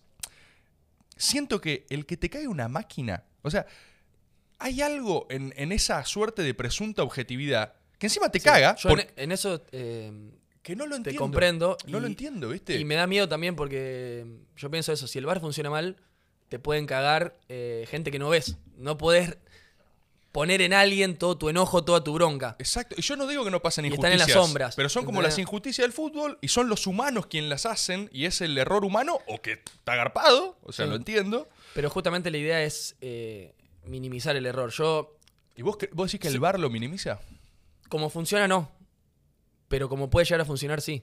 Eh, yo lo que digo es, eh, lo- veo por ejemplo en Inglaterra, eh, en partido de Inglaterra que funciona mucho más rápido y, efectivo. la jugada se para menos, está menos parado de lo que estaría en una protesta. Es menos de un minuto. Y le da la posibilidad al árbitro de, mm, de rever jugadas que muy rápidas, que en el fútbol actual son muy difíciles de, de definir. Y, y bueno, también yo lo que voy, y esto lo digo como jugador, si yo, si a mí mi suerte en, un, en una temporada depende de un error arbitral, me quiero matar y lo quiero matar a él. Sí, a ver, eh, yo lo ponía el otro día con el ejemplo de Sarmiento Junín, pero lo voy a poner eh, con algo nuestro. No sé, yo hago un torneo histórico con talleres. Peleamos el campeonato hasta la última fecha, algo que no, no se había dado nunca o había que ir hasta el 78 para que pase. Y en el último partido estás saliendo campeón y te hacen un gol de un metro en offside. Y no puede depender de eso. O sea, no puede depender de un error humano para que te tire por la borda algo histórico inigualable y el trabajo de, de todo el plantel, de, de los colaboradores, el sueño de los hinchas. Es como una sensación de impotencia generalizada eh, inigualable. Y no. Para mí es una herramienta que puede combatir eso. Obviamente, yo coincido como hay eh, un montón de cosas que han pasado con el bar que son imperdonables. No sé, vos decís la de Mineiro, pero yo te digo la de. No sé si viste la de Mineiro y Cerro Porteño. Sí. No era Mineiro. Eh, Era otro no, era otro, pero en Pero era Paraguay. el Cerro Porteño. Sí, sí, sí, sí, sí. La vi. Eh, Una locura. Porque fueron muy seguidas aparte. Fueron como. Hace un gol, un metro habilitado y cobra offside. Y vos decís, bueno, sí, es, es una cagada. Y la verdad que dale un poco más, tenés que solucionar eso. Pero. Pero a la vez entiendo que, que van a ser las menos, ¿entendés? Y que no. ¿Vos crees que tendencialmente se va hacia algo más justo? O sea, eh, con el bar, con la herramienta. Sí, no sé, si- no sé si con el VAR y cómo está funcionando. Pero sí es que hay que encontrar alguna herramienta que nos lleve hacia la justicia deportiva. Porque es muy, muy chocante y, y por eso te digo, yo, el hincha, yo lo comprendo que esté en contra del VAR. Es totalmente entendible. Pero como jugador es como... Es muy fuerte. Entonces que vos tengas que, que depender de esa situación. Sí, sí, sí, sí. Eh, No, es que eh, pasa, nada, tengo ejemplo ese fresco, pero viste, cuando te caga el bar, es como, yo sé no, que bueno, si siento, te claro, es, es peor que eh, todo. sí. Porque cuando me caga el árbitro siento eso es lo que te Bueno, sientes, te muy toca una simple sí, igual, una no, ¿viste? sí. Claro, es como bueno, este, qué sé yo, le ves la cara. Ahora, yo sé la impotencia de esos partidos donde el VAR nos destruyó, o sea, y te lo digo, hace poco un superclásico, está todo el mundo diciendo que Rojo está mal expulsado, puede ser, puede ser, lo siento diferente, te juro que es bueno, árbitro, humano, sé su nombre. El VAR era esta cosa de que, no, che, habló Dios, ¿viste? Tipo, eh, no, la máquina dice que no fue. Y vos decís, ¿qué? Y te la pasan sin veces, bueno, no importa. Pero igual entiendo lo que decís, ¿eh? Entiendo, creo que es el, el- el- el debate es, es cómo reducís esa injusticia deportiva. Eh, y a mí lo que me pasa un poco es que, porque escuché mucho esto, ¿viste? El problema no es el bar, es cómo se implementa. Pero si no funciona, es como, ¿cu- ¿cuántos changüí le vamos a dar, viste? Pero Eso como te digo, si, si vos ves el fútbol inglés, eh, es, es muy bueno como, como funciona. Funciona bárbaro, Sí, digamos. la verdad que funciona bárbaro. Eh, no pasa todo esto de que están cinco minutos mirándolo arriba y después lo llaman al árbitro, sino que hay jugada dudosa. El árbitro va ahí a la mitad de la cancha, lo mira, segundos y cobra. ¿Y si, y, si, ¿Y si no somos ingleses? ¿Y si no acá no, no, no camina? Y si no camina, habrá que buscar otra cosa. No sé. Yo, yo coincido con vos que como está funcionando es una cagada. Eh, es una cagada. Pero, pero también me entendeme que estando dentro de la cancha y que te caen así tan, tan bruscamente es Claro, necesitas, fuerte. querés un tribunal de alzada, querés una cosa a la cual recurrir porque si no puede ser. Y nosotros por ahí estamos viendo como la punta del iceberg. Eh, bueno, vos ves Copa Libertador y demás. un montón de compañeros que juegan en el ascenso y era durísimo. O sea, era llegar al vestuario y me cuentan llorando de impotencia. Porque, no sé, te vas a jugar a Santiago del Estero, viajar, no sé, 20 horas en colectivo y el árbitro a los 40 del segundo tiempo te cobra un penal que afuera del área y lo soplaron. ¿Entendés? Y después tenés que volver 20 horas con un fibrón para pintarte la raya del culo con, con una derrota que es totalmente injusta. Entonces como que me genera como esa empatía con, con mis colegas y que, están en una situación incluso de más vulnerabilidad que yo. Claro. Claro. Eh, bueno. Escuchame, Juan. Eh, quiero también preguntarte, ya lo has dicho bastante, o sea, ya ha salido, eh, pero quiero hablar, por supuesto, de tu presente. Quiero hablar de, Córdoba. Quiero saber todo de, Córdoba. por empezar, creo que... Eh, o sea, te consolidaste ahí. O sea, ¿qué, ¿cómo fue ese proceso? De ir de Boca a Córdoba y cómo te sentís hoy. Aparte con el Talleres de hoy, que está haciendo un campañón y con todo lo que está en juego. ¿Qué, qué es Córdoba para vos? O sea, ¿qué representa hoy Talleres? Em, bueno, realmente me cuesta ponerlo en palabras, pero fue. Esto yo llevo casi seis años en Córdoba y, y realmente me, cambió mucho la vida. Eh, yo llegué a los 19 y siendo un pibe, como persona y también como profesional, como en una etapa de, de, niño, de joven. Me, siento así cuando me, miro en, en, ese momento. Y, y bueno, creo que siempre lo que digo es que crecí, digamos, como persona, a la par de que también el club tuvo un, crecimiento como nunca había tenido. O sea, en seis años pasó el club eh, Taller de estar en el Federal A, eh, hundido en el peor desastre de su historia. Ahora poder competir eh, de igual a igual con los grandes, pelear un campeonato, entrar a copas internacionales y y bueno, haber sido como parte de ese proceso también me hizo crecer a mí eh, al mismo tiempo. Y, bueno, lo de la ciudad en sí es, muy impactante porque hoy tengo afectos que, sé que van a estar para toda mi vida. Y es algo muy raro en el fútbol eso. En el fútbol, y más en el fútbol actual, suele pasar esto de jugar seis meses en un club, irte a préstamo a otro un año, que te vendan, que te den a préstamo otra vez. Y no puedes como consolidarte en un lugar y y bueno, tener una vida más allá del, fútbol. Y es algo como muy particular eh, lo que me pasó en este tiempo en, talleres, en ese sentido.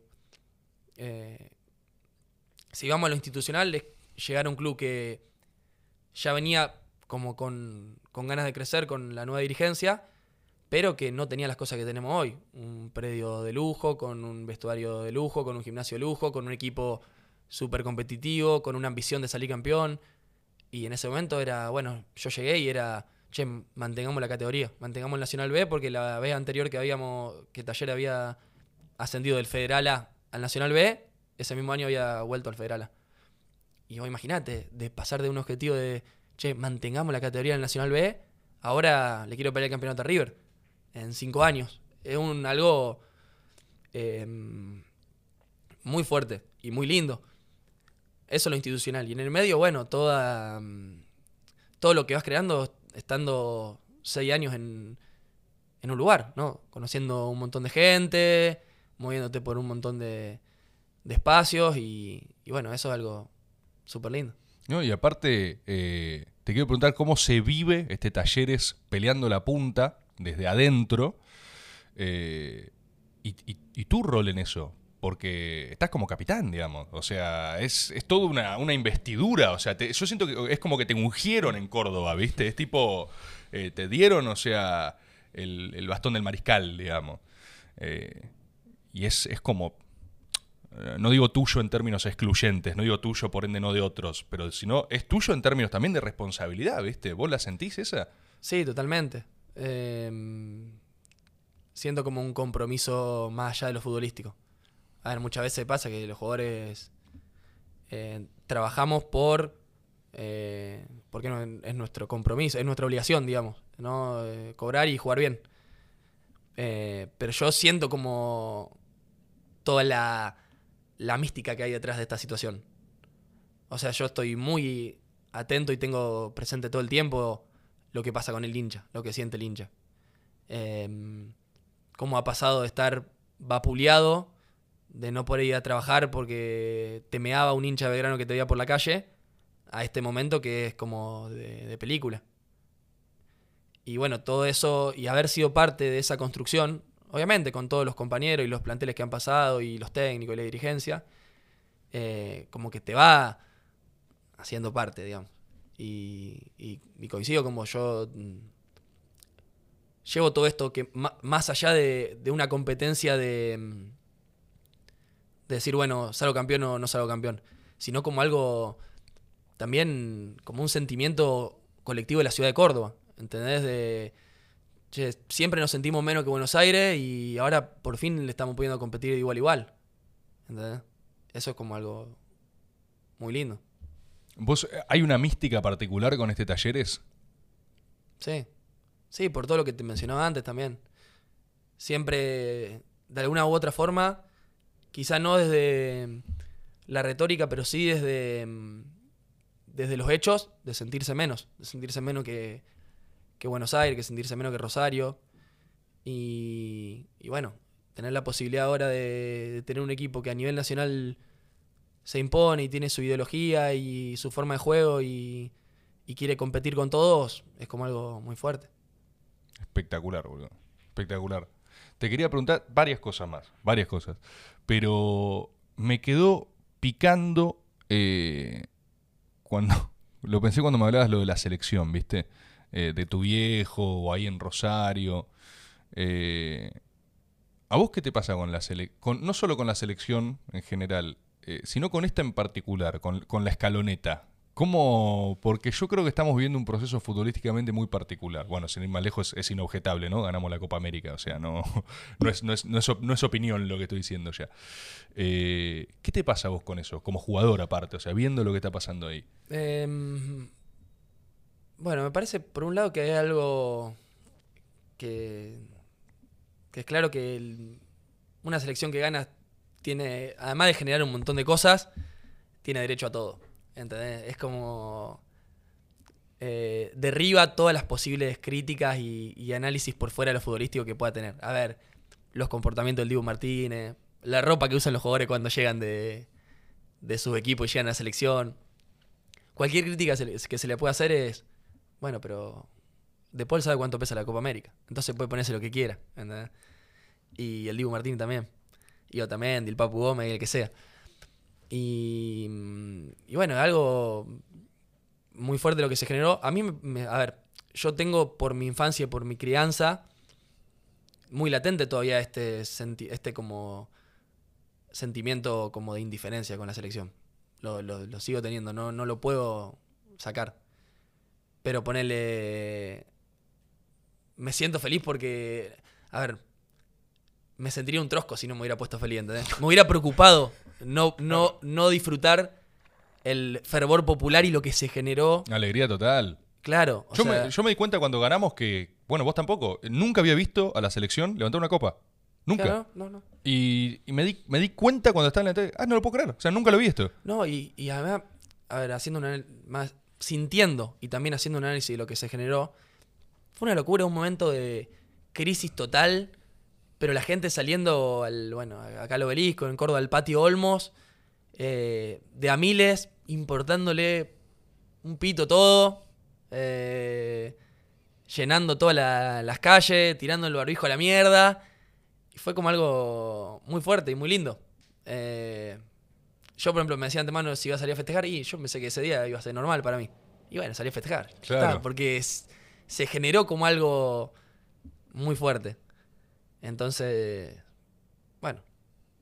Sí, sí, sí, sí. No, obvio, obvio, obvio, me imagino. Yo también, ¿sabes por qué te preguntaba? Porque, mm, porque en todo esto que venimos hablando, ¿viste? De, los impactos hasta espirituales en los equipos, la gente que tiene así como una cosa, una atracción especial, yo veo que en la escaloneta se generó algo, o sea, una... Sí, eh, sí, hay, hay algo fuerte. Yo también siempre decía que eso también depende mucho quizá de los planteles de la selección, que a veces no generan el impacto que necesario para que se cambie. A ver, la, selección argentina no tiene canciones. O sea, estamos todavía con el vamos, vamos Argentina, vamos a ganar.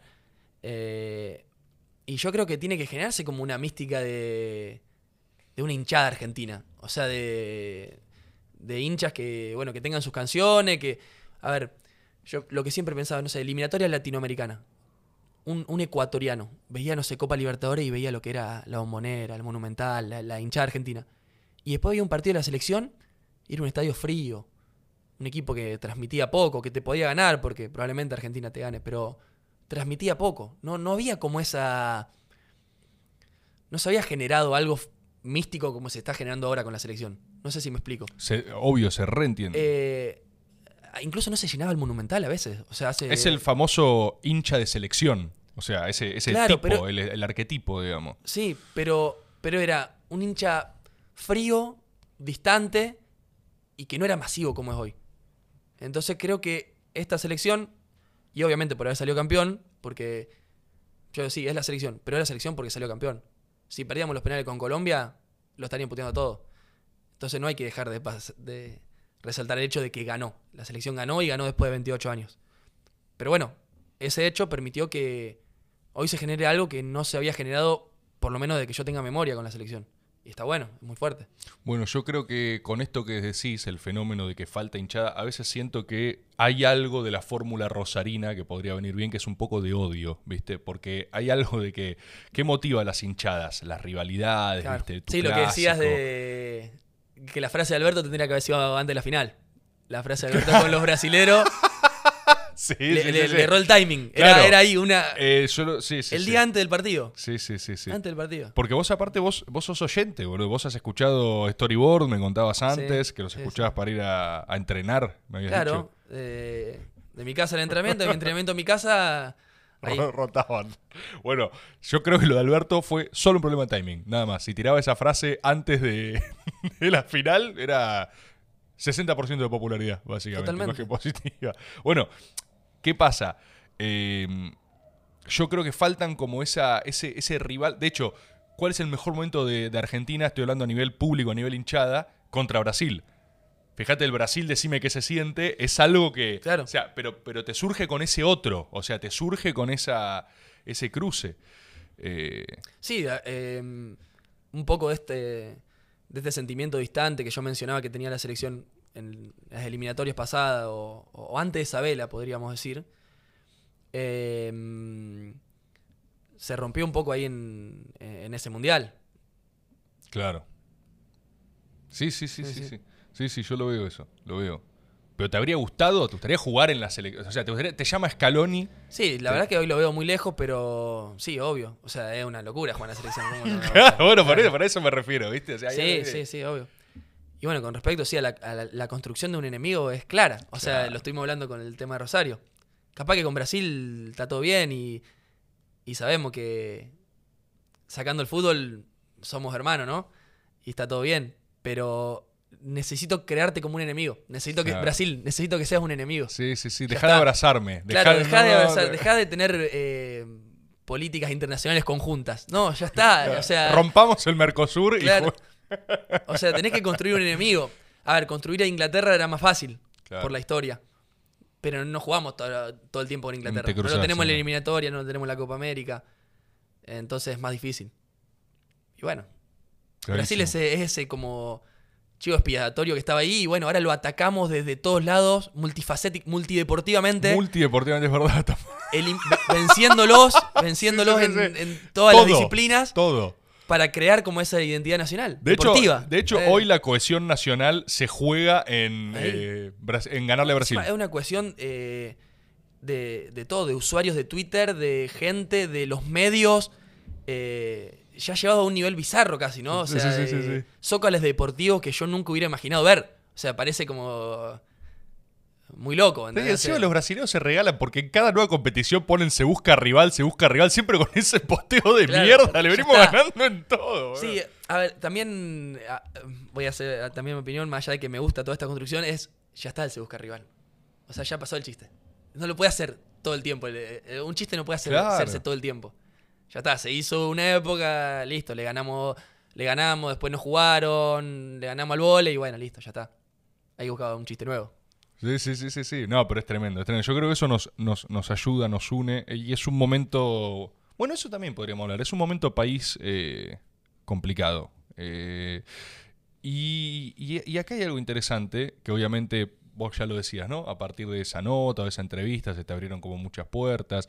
Vos, vos no tenés problema en exponer eh, o, o tu, llámese tu militancia o tu pensamiento. Es una fundación también, ¿no? Sí, sí, sí. Eh, ¿Cómo es eso? ¿Cómo es eh, esa... ¿Ibas a decir algo? No, no, te iba a decir, eh, bueno, si tenemos una fundación, es algo, una palabra que, o una forma de organización que también a nosotros en un primer momento cuando la conformamos nos genera duda porque suena a lavar dinero.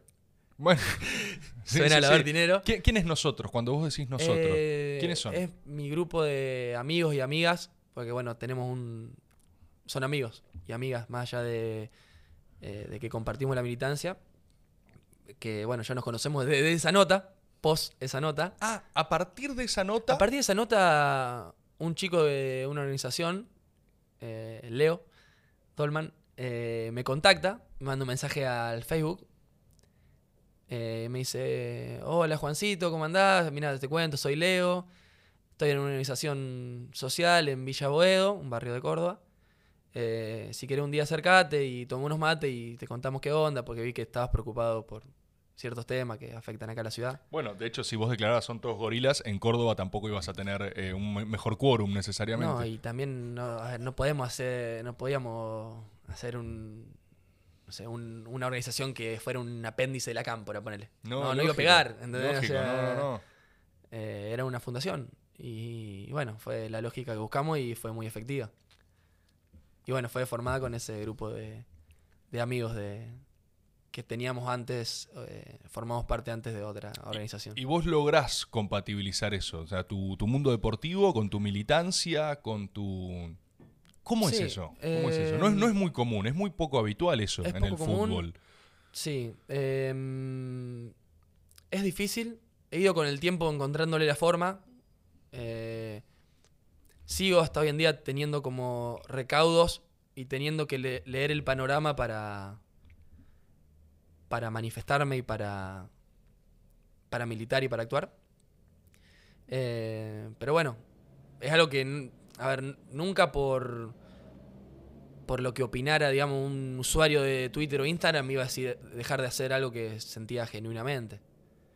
Eh, eso fue siempre como lo que primó en mi pensamiento cuando tenía como el dilema de hacer algo o no hacerlo. Y, y bueno, además creo, yo siempre pienso que si yo no me quedaría en el molde por, eh, por el miedo o por la opinión pública o por lo que sea, es como que estaría haciendo lo contrario de incentivar a más gente que lo haga. Y estaría como convirtiéndome en lo que siempre critico, lo que no quiero ser. Entonces. En esa misma protocolización que Claro. decías, ¿no? Esa cosa de, Claro. de esto no hablé, de esto tampoco, esto no conviene. Y si quiero hablar, lo hablo. Ya está. O sea, yo no. Con recaudos y con eligiendo los momentos. A ver, no sé. Ayer perdimos 3 a perdimos con defensa 3 a 0 y no voy a salir hoy a hablar ni a. no sé. mostrarme haciendo otra cosa. Porque también comprendo y entiendo que, que al hincha le duele y a mí también me duele. A ver, por un lado, la derrota ya está, terminó ayer y hoy ya estoy pensando en el próximo partido y no quita que pueda ir y hacer cualquier cosa ni opinar sobre cualquier cosa. Pero soy comprensivo y entiendo que eso le puede molestar a alguien y, y bueno, yo también me debo al, al hincha, al socio, porque es lo que sostiene y conforma el club. Entonces tengo que estar atento a esas... eh, Cuando vos decís haciendo otra cosa, te referís a dando una declaración que una sea declaración, como algo a- que alimente, viste, bardo. una o, o compartiendo eh, mi trabajo en, en un barrio o, o lo que sea. Vos, tu militancia es eso, tu militancia es barrial, es territorial, o Es cómo, territorial, y cómo sí. se articula, va, bueno, o cómo, si es que se articula. Vos decís que, por ejemplo, a veces te, no sé, después de un partido vas a un barrio, haces trabajo territorial, lo que sea, y, Y, tenés... y capaz, no sé, eh, fuimos a, a dar una charla en un, en un club de fútbol, ¿no? Una charla con... lo que- Ah, el micrófono, Perdón. un poquito más cerca, no pasa nada. fuimos, no sé, a dar una charla en un club de fútbol. Y, y quizás yo, si hubiera ido hoy en vez de estar acá en el programa, después de haber perdido, y no la comparto hoy mismo. Porque entiendo que capaz la gente está dolida, está herida por el resultado y, y capaz no corresponde. Y espero un día más o dos días más. Y, y no lo dejo de hacer. Y, y lo sigo comunicando porque me parece que incentiva, que enriquece.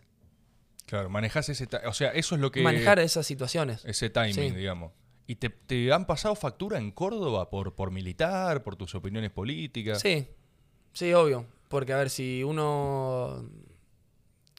Yo, o sea, me, ha pasado, pero también no, no le doy mucha importancia. A ver, si yo.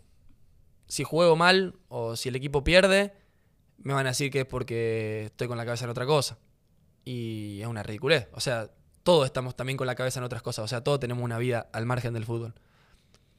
Eh, ¿Cómo es eso? O sea, a vos te dicen, eh, claro, vos decís todo el mundo tiene la cabeza en otro lado. Nadie está pensando 24 por 7, o sí, y aparte puede eh, tener sus intereses o su consumo. O sea, no te, no te dirían eso si te vas a ver una película, por ejemplo. Claro, por ejemplo, a ver, eh, nadie le va a decir a alguien que nosotros perdimos y al otro día nadie le va a decir, ah, perdiste porque estás todo el día jugando al, al free en, en tu casa. Jugás 6 horas al día al, al free, o no sé cómo se llama el juego que juegan todos. Yo no sí sé te cuál es, cuál es el free.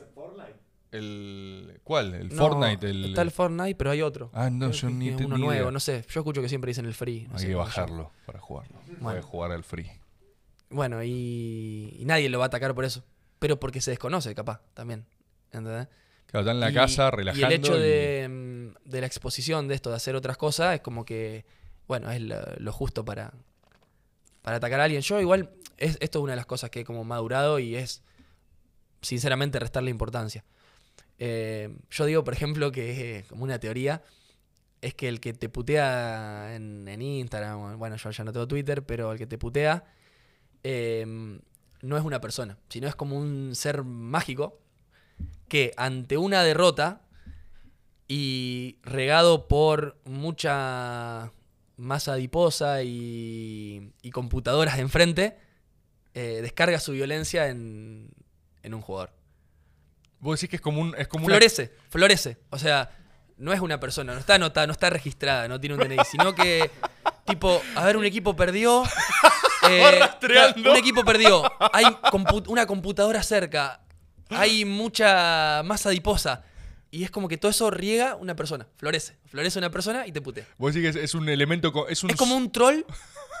Pero, viste, como un troll, pero. Sí, sí, sí, sí. sí. Que Sí, yo fui, profundicé, ¿viste? sí. Es un ser mágico. Claro. O sea, que, que aparece ahí. Claro, es Nadie un- sabe una es. criatura conjetural. O sea, Claro. aparecen las derrotas. Porque, a ver, eh, yo conozco mucha gente, digamos, hincha de talleres, y vos decís, no, esta gente, y, y que te dice, te alienta o te exige si no ganás o lo que sea, pero decís, esta gente no, no puede ser la que te putea en... ¿De ¿Dónde está? Claro, nunca lo vi. Nunca, nunca, lo vi. nunca puedo, digamos, ver en la calle a alguien que sea capaz de escribirte las cosas que te ponen en Instagram, ¿entendés?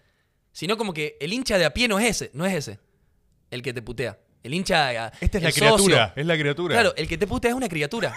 Entonces es un, Claro. un, un ser ahí que, que florece. Es muy No, bueno. También, ¿sabes qué? En tu teoría va mucho para los comentarios de YouTube. De hecho, este video bien podría tenerlos porque el comentarista de YouTube es todo un género. Es todo un género Claro. en sí mismo. Una vez, el otro día estábamos... ¿Vos, vos lo podés Sí. humanizar a esa persona. O sea, lo No. podrías ver en la calle No. y tenés razón. charlar con alguien y decir, ah, probablemente este tiene el perfil de escribir lo que me escribieron en YouTube. No. Claro, es una suerte de, de que... O sea, lo ves ah, Claro, "Ah, ese, ese". Al fin lo vi. Claro, no, no está. No está, no, no. Está en la sombra. Está en la sombra. Claro. ¿Entendés? Es un, eh, es un ser de oscuridad. El otro día eh, nos juntamos con gran juntada. Mira, mira este, este, de- de- este destapado archivo. Nos juntamos con Guille Aquino y con Fede Simonetti. Nos juntamos a dialogar. Guille Aquino decía, era el- el- el- la cena más de casta que tuve en mi vida. Eh, y hay una gran teoría, voy a citar a, a Aquino, que él decía, esto es buenísimo para la sección de comentarios. Toda persona que comenta en YouTube está loca, decía él. Y agarró y dijo, vos sabés, o sea, vos sabés, ¿viste algún video? Y, y elegiste poner un comentario negativo. O sea, viste algo que no te gustó y dijiste, es hora de expresar, es hora de, de decirle. No, ni siquiera el, ni siquiera el, el- Claro, entonces yo digo, no, es verdad, no. Le dice a otro, no, tampoco. Y dice, pues están locos.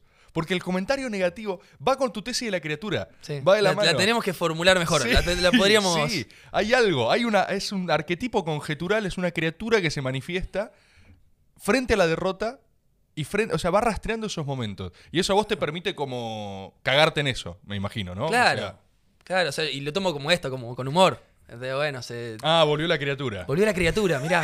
Estaba acá, ahora tiene esta forma. Sí, a- eh, incluso eh, a veces como que hasta lo disfruto. Es como un ida y vuelta, por ejemplo, a veces son muchas cosas que yo las entiendo como que son sin sentido, que a veces me, me ponen.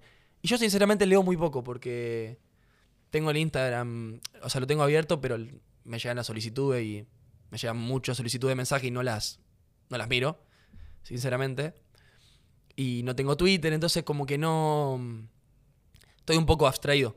Pero algunas las leo de vez en cuando y me parecen como cosas totalmente sin sentido. O sea, no son cosas coherentes que te diría, como te digo, un hincha en la calle. Entonces diría, che, bueno, mirá, fíjate que están haciendo mal los retrocesos. Lo agarraron mal parado tres corners seguidos.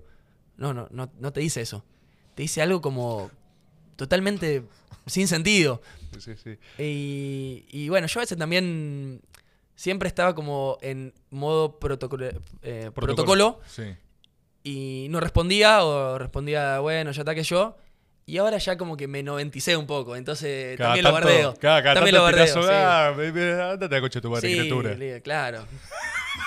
Claro. Así. Bueno, pero yo banco eso. Me gusta, me gusta mucho lo que formulás, ¿eh? una suerte de cruzada espiritual para recuperar los 90 en términos futbolísticos. Porque hay mucho ahí, hay mucho de esa... Sí. Es una cultura con Me la da que mucha nosotros- nostalgia, o sea, Claro. nostalgia de algo que no viví. Eso es algo curioso. O sea, yo no viví el fútbol de los 90 y sin embargo veo videos y me da nostalgia. Claro. Bueno, se puede empezar un movimiento noventista en el fútbol, más declaraciones, más, más banquineo. Claro, más choque, más. eh, más rivalidad, más. eh, esos ingresos con, con mucho fervor. Se puede Esa, esas idas que vos te ibas de visitante jodida, tipo que tenías que, no sé, cerrar el, la cortina del bondi porque te lo pedraban. ¿Entendés? Sí, sí, sí, sí, sí. Eso. Bueno, es complejo porque después te comen las suspensiones, los kilómetros. Eso también hace, ¿no? Sí. Tiene que haber un equilibrio entre comerse un piedrazo en la cabeza y, y tener una cosa completamente de formalización, ¿viste? Claro, Y un equilibrio. Tiene que haber algo. Se tiene es lo que, yo poder- te decía. Lo a tenemos ver, que encontrar. No, no es, no es eh, el, el extremo rosarino de la amenaza a los hijos, de que lo esperan afuera del jardín, no es eso. el jardín. No es eso. No es eso, pero. Es raro, tiene cuatro años, Claro. ¿entendés? Che, que decile a, tu una pap- paca ahí. decile a tu papá que gane. Dale, eh, no, no, no es eso. Eso no, no, ni profundizaron tampoco es, demasiado. ni tampoco es, che, te deseo suerte en, en- en tu nuevo equipo. No, Claro. ¿Qué hay en el medio, no? claro. Tiene que hay que haber construir algo algo ahí en el medio. Tiene que haber algo ahí. Bueno, ¿cómo, cómo estamos de, de tiempo? ¿Cómo llevamos? Hora y media. Hora y media. Ah, estamos bien, estamos tranqui. Te quería preguntar también de, eh, bueno, esto mismo, viste, vos, no solo tu, tu militancia, tu compatibilización de cosas, te he escuchado declaraciones también al respecto, por ejemplo, de algo que es un elefante gigante en la habitación del fútbol, que es eh, la homosexualidad, ¿no? En el fútbol, eso como estigma, eso como se vive. Y creo que, me- si no me equivoco, vos capaz me sabés decir mejor, pero sos de las pocas personas que he escuchado hablando de eso en términos más como desprejuiciados, ¿entendés? Como, como lo que es, una orientación sexual, ¿entendés? Sí. La cosa más Yo- normal del mundo. La- Y- la- yo a veces tenía problemas, digamos, en ese. No problemas, sino como. No entendía bien a qué iba cuando me lo preguntaban, como buscando que, que se afirme que era algo que pasaba. Y yo como que buscaba naturalizarlo. O sea, me parece a mí que había como una cierta. eh, como una crítica, digamos, de parte de los periodistas cuando me lo preguntaban. eh, en, e- en el hecho de que ellos querían tener la primicia de si yo pensaba que pasaba o si, si había algún hecho o demás. Y, y creo que había una discriminación en, en esa pregunta. A ver, ¿cómo era? ¿Cómo, Una- cómo como que hay una discriminación en el hecho de, de no asumir, de no naturalizarlo. ¿Entendés? Como, che, y, mm, y, y qué onda con la declaración de- del monito Vargas? Que, bueno, él hizo una declaración muy interesante que es em, que no, no puede ser que en el fútbol no haya gente homosexual porque, a ver, hay un, po- un porcentaje, no sé ¿Cuánto será de.? Porque no puede ser. Porque no puede ser, simplemente no puede ser. Sí, bueno, exacto, sí, sí, sí. y sí. yo, como que cuando me lo seguían preguntando e insistiendo con esa ¿Qué, pregunta. lo qué que te decía- preguntaban? Te decían como, ¿qué Che, significa? ¿y qué pensás? Claro, ¿y, y qué te Ah. parece con, con esto? Yo decía, bueno, vos estás como de alguna forma discriminando al no naturalizar que es algo que pasa. O sea, yo no quiero seguir hablando de, sí, seguramente hay homosexual en el fútbol.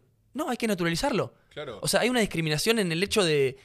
de- Claro, que te lo preguntan como descubriendo algo. Claro, como, como che, ¿detectaste de- algo? detectar- claro. Y para mí era como. Ese hecho en sí era más que una búsqueda de una, una opinión de apertura, sino era como una discriminación. ¿entendés? Como. Sí, hay que naturalizarlo. Yo, yo quería decir, sí, es normal, seguro que hay. Y bueno, listo. que- o Claro, sea, ¿Cómo, no va- cómo ¿Qué- podría qué- qué le ser de otra forma? eh, ¿Dónde le encontrás, digamos, la noticia a esto?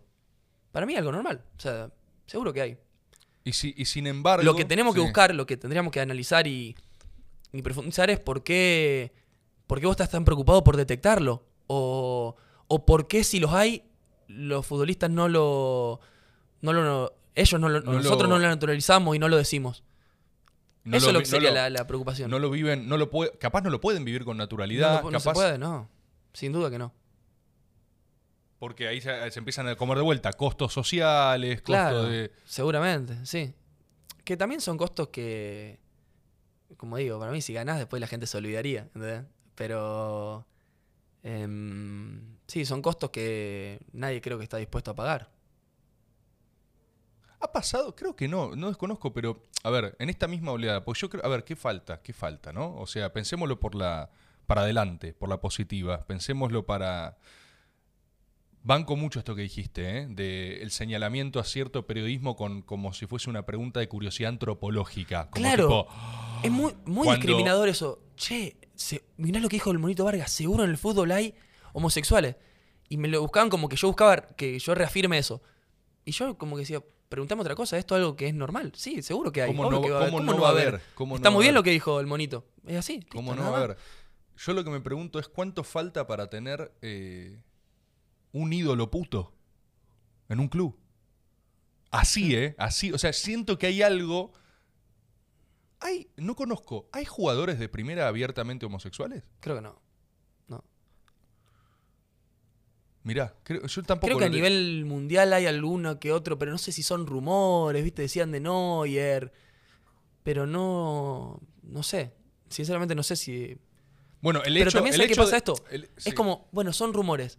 Entonces es como que, a ver, necesito verificar si Neuer es, es puto o no. Sí, sí, sí, sí. Cuando Una no es eso. A ver, voy a buscar la nota donde, a ver si Neuer lo dijo o no lo dijo.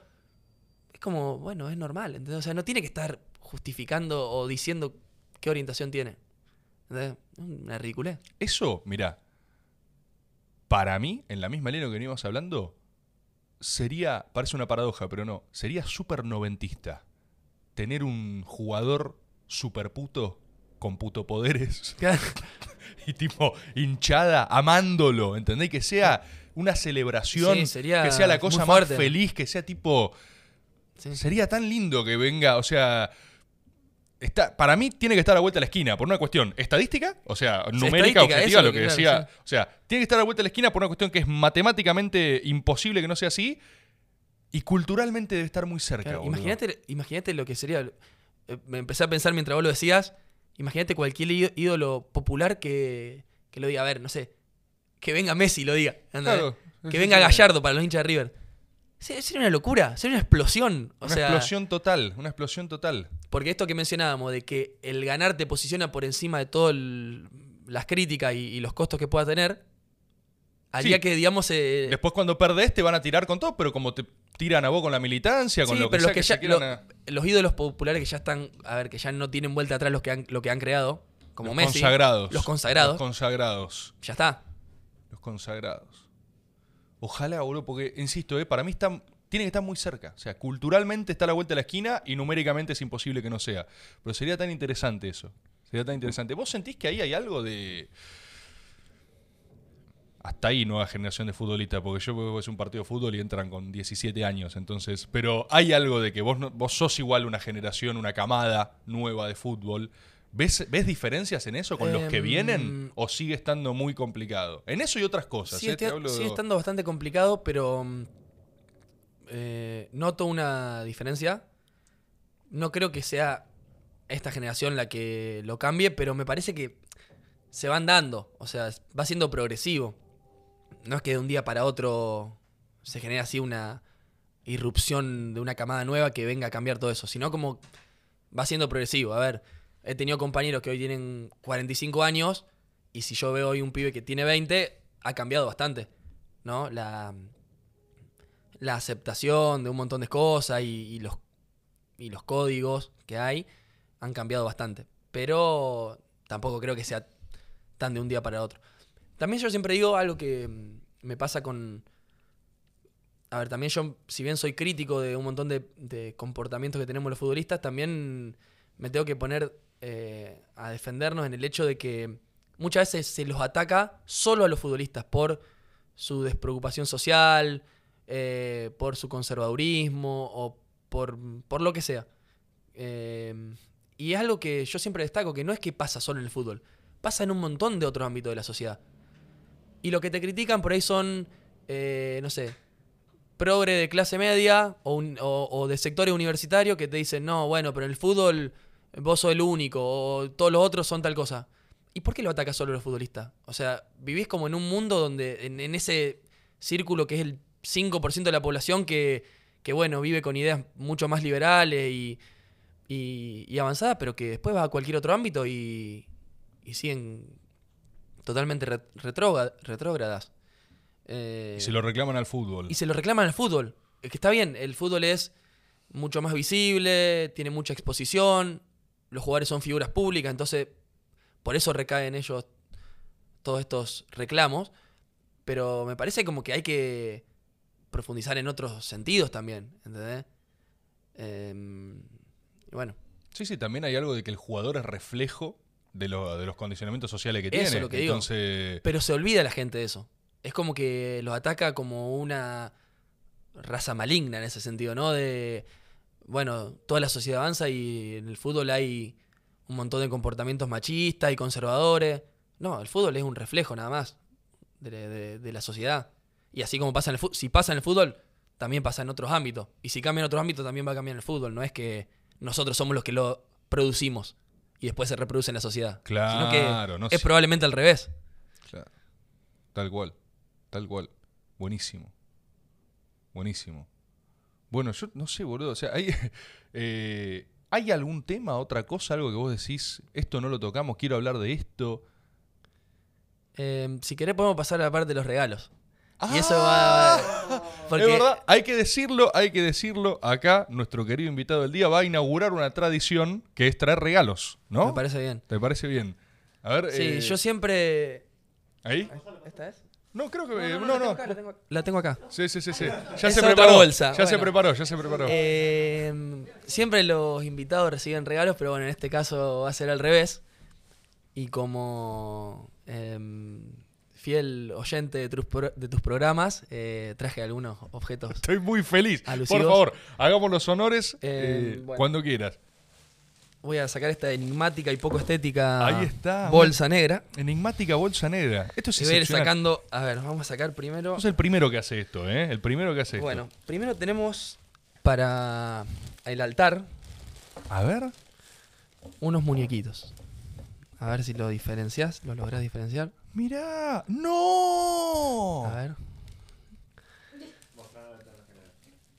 ¿A dónde? ¿A Y, general? ¿Acá? y tenemos al portero también. ¡No! Tenemos al portero también. ¡Mira lo que es esto! Los podés Mirá. ubicar como vos quieras. Yo, a mí me gusta mucho la ver. eh, vial en el piso, el portero pateándolo y, y el gordo Samit que está más flaco acá. Bueno, tuvieron. Mirá, boludo, mirá lo que es esto. No se ve, Tiene no poca sale. estabilidad el gordo. No. Ay, no sale. Me dice acá Tommy que no sale en plano, pero lo que Ah. estamos viendo es fascinante, ¿eh? Claro, pa- pasa que acá. Después le sacamos una foto, no pasa nada. Pero la disposición es esta. La disposición es vial en el piso, ¿sí? ¿Sí? Por favor, guíame. No sé dónde estoy, no sé dónde está la cámara. Acá, vial en el piso, ¿sí? El portero y Samid mirando toda distancia. Esta es la disposición que hizo en cámara. Bueno, en el altar que puede quedar muy bien. Después sí, puede ser sí, sí, acomodado. sí, sí, sí. Esto. Vamos a dejarlo como vos sugeriste. Te traje unos flips. ¿Qué Los puedes abrir, mira. tenemos, bueno, vamos a hacer el primero alusivo a Samid Viale. Es temático, mirá. ¿Qué haces así? es la pelea, cari como se hacían las caricaturas antes, ¿no? Buenísimo. Bueno, te, dije- Buenísimo. te traje varios de esos. Te traje este que te va a encantar. Hoy hablamos mucho de él. Sí. Vamos a mostrar. Mira, mira, mira, mira, Eh, mira, Es el caño de Romana Yepes. mira. Cámara. Pero miralo vos. Yo lo, lo he visto demasiadas veces. Vamos a mostrar la cámara. Qué bueno, boludo. Bueno, che, está buenísimo. Después te traje otro personaje del que hablamos.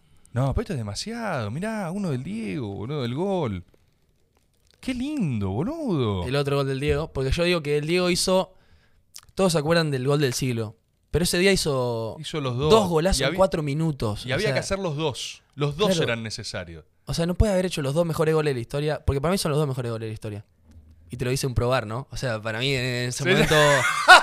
eh, Claro, acá se es, como todo. es como anacrónico y Sí, además, sí, bueno, somos seres de contradicción, así que bueno, asumo que, que, bueno, menos mal que no existía el VAR, pero para mí el gol de la mano es un golazo, o sea, un gol que nos representa, es, un- es identidad ese gol. Es que hizo los dos. Hizo el de la identidad, el que, el que necesitábamos cultural y espiritualmente, y el mejor de la historia. Y el O mejor sea, de la historia. técnicamente, Claro, o sea, eso como, es. Como para que sea inapelable, ¿entendés? Claro, la, la gente se pone mu- muy moralista y, y como medio, sí, medio de una óptica moralista, medio que olvida o posterga el gol con la mano. Claro. Y hizo el gol del siglo. Hizo los dos goles con cuatro minutos de diferencia, cuatro o cinco minutos de diferencia, una locura. Eh, sí, sí, Y totalmente. para mí hay que valo- revalorizar el gol con la mano. Banco. Banco, banco por eso, porque el gol con la mano era la, el escupitajo en la cara, era el insulto, y el otro era como, igual te quiero demostrar que técnicamente también soy, Soy superior, vos, ¿eh? claro. Claro. Bueno, y después estos dos que son chiquitos Uy, mira. son de GOT y, Ah, uy, para este es muy pequeño. Perfecto. y perfecto. de eh, Star Wars. Bueni- boludo, pero me siento. O sea, siento como si fueses un primo mío, boludo. Tengo un nivel de, o sea, de familiaridad que es como. Es. No, no se ve este, ¿no? Pero es muy chiquito, no importa, no importa. Imagínenlo. Imagínenlo. Imagínenlo, queda acá. Qué Y el último regalo, eh, Esto una es- camiseta especializada. ¡Mirá! Voy a. Pará. La puedes abrir. Voy a finalizar porque este. ¿Sabes qué creo que sos? Eh, porque la gente acá bardea y dice, eh, che, trae, trae gente mm, no porteña. Ah, sí, sí. ¿Sabes qué creo que sos el. Este es el primer método federal que hemos Vamos hecho, todavía. me parece. Que se abra esa. Y yo voy a aceptar esta ofrenda. A ver el talle. Sí, estamos bien. ¿no? XL. Sí, sí, sí, sí, sí. Deberíamos estar. ¡No! Muestra eso, bro. ¡No! ¡No! Ah, te tiro así me digo casca. ¡No! ¿Sabes por qué el número? No, ¿por qué? Es el 31. Busca en la quiniela. Busca ahí en los números. la- Por favor, búsquenme, no tengo la suficiente cultura nacional No, como para sacar esto tampoco, la inmediatamente. Mirá lo que es esto. Mirá, me- lo filmaste, ¿no? Toma mi cámara, por favor. ¿Qué es el 31 en la quiniela? Y si no me lo dice Juan Cruz, ¿eh? Pará, voy a ponerme mi casaca de voy a estrenar mi casaca de talleres. Le vamos a sacar la etiqueta.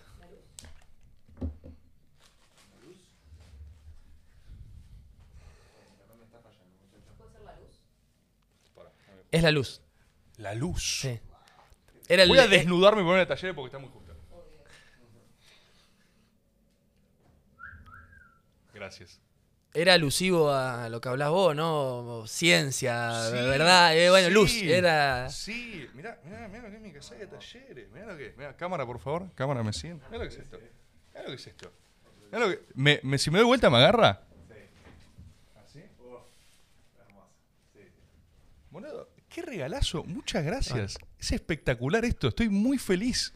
Has dejado la vara altísima para cualquier Para- persona. eh, sí. O sea, a partir de ahora, el piso es comar. ¿Sí? Claro. O sea, vos venís al método. A, a cada invitado le vamos a mandar este extracto y vamos a decir, mira, mira, tenés que traer. Claro, si querés venir, pero queremos que veas algo antes. Mirá esto, ¿sí?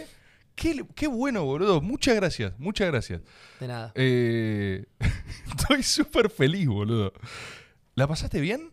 Increíble. La pasaste bien, ¿no? Sí. Yo también, boludo. Qué divertido, muy bueno. Muy bueno. ¿Ustedes acá cómo se vio? Estamos perfectos. Todo joya, todo 10 puntos. Trajimos la tribuna. Claro, Eh, viniste con tribuna, con hinchada. Sí, tenemos, bueno, un amigo que se fue recién, que Martín vino especialmente de Córdoba para conocerte. ¿En serio me Sí, decís? estuvo Ay, qué lástima que se tuvo que A ver, vino, eh, vino al partido, pero eh, postergó y extendió su vuelo para, para quedarse. Un capo. Sí, es gente. Es gente. Es claro. gente, así que sí. Y, mm, y bueno, Lucas también, un, un hermano que tenemos la particularidad que él es cordobés viviendo en Rosario yo rosarino viviendo en Córdoba. Claro. Y, y bueno, y un saludo de un montón de gente, de un montón de gente de Córdoba que, que bueno, estaba pendiente de este momento. Espectacular. Sí, es que en, Cór- en Córdoba hay una comunidad muy grande. En Córdoba hay Eh. un núcleo ahí de, de hinchada. Es que también el... mm, Otra al que- ser menos en Córdoba, es, es ser una minoría y tener también como un... eh, todo un espectro muy grande de, de enemigos, también te genera como una identidad más fuerte. Claro. Entonces por eso deben ser tan... Por eso, por eso deben resaltar tanto. es los más, cordobeses, digamos. es más, eh, es más intensa. Hay Más una intensa, cosa de, de- que se protegen. Claro. Es como tenés que unir ahí porque sabés que es- te sabés minoría. Claro, claro, claro. Bueno, espero, espero que espero que la gente en Córdoba disfrute mucho también este episodio, Esperemos, este método sí. y de todas partes, ¿no? Obviamente restrictivo, pero bueno, primer invitado no solo del ámbito del deporte también, sino federal. Así que ahí tienen eh, para tal lo que rompían tanto las pelotas, boludo. ¿Eh? Pero bueno, ven, él viene, viaja para acá, trae regalo, ¿eh? Sí. Y tenemos, ¿sabes qué te, te iba a proponer? Tenemos que hacer alguna vez eh, un estilo, ¿viste cómo hace Dolina la venganza así en distintos Sí, lugares? Sí, sí, bueno, en Córdoba lo hacen en el Quality. Eh, lo tenemos que hacer ahí en Estudio Teatro, que es un, un hermoso lugar donde ha cantado Gardel, entre otras cosas. Perfecto. Un teatro muy bonito y mm, que quien lo maneja es muy amigo mío. Eh, Listo, un- una idea de un, un caricias ahí.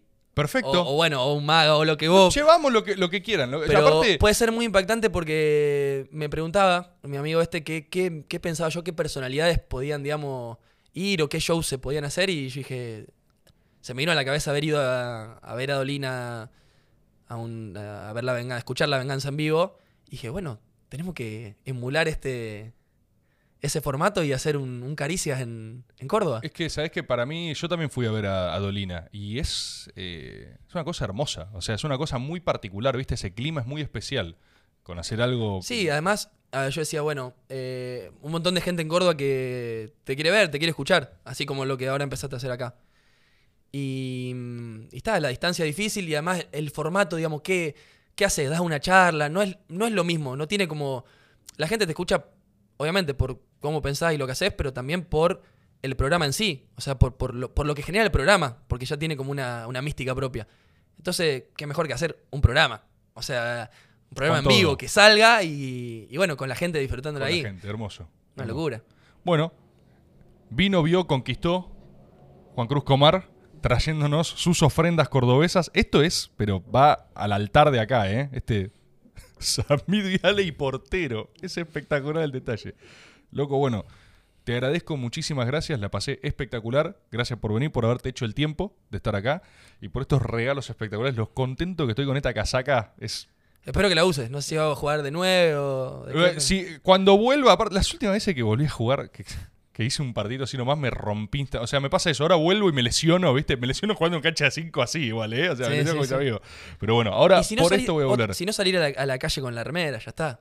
Sí, sí, sí, sí. Eh, es- es- ojo, es, es también un. Es un es- una. eh, digamos, un, una tribu urbana. Los hinchas que salen con la remera a la calle. Sí, ¿no? Tipo, claro que sí. hombre de 50 años con la remera, un jean y la remera. Y la remera. Es también. Lo voy a hacer, voy a unirme a esa tribu. Aparte, los, la apariencia de 50 años ya la tengo, así que voy a complementar con todos los patrones estéticos que me faltan.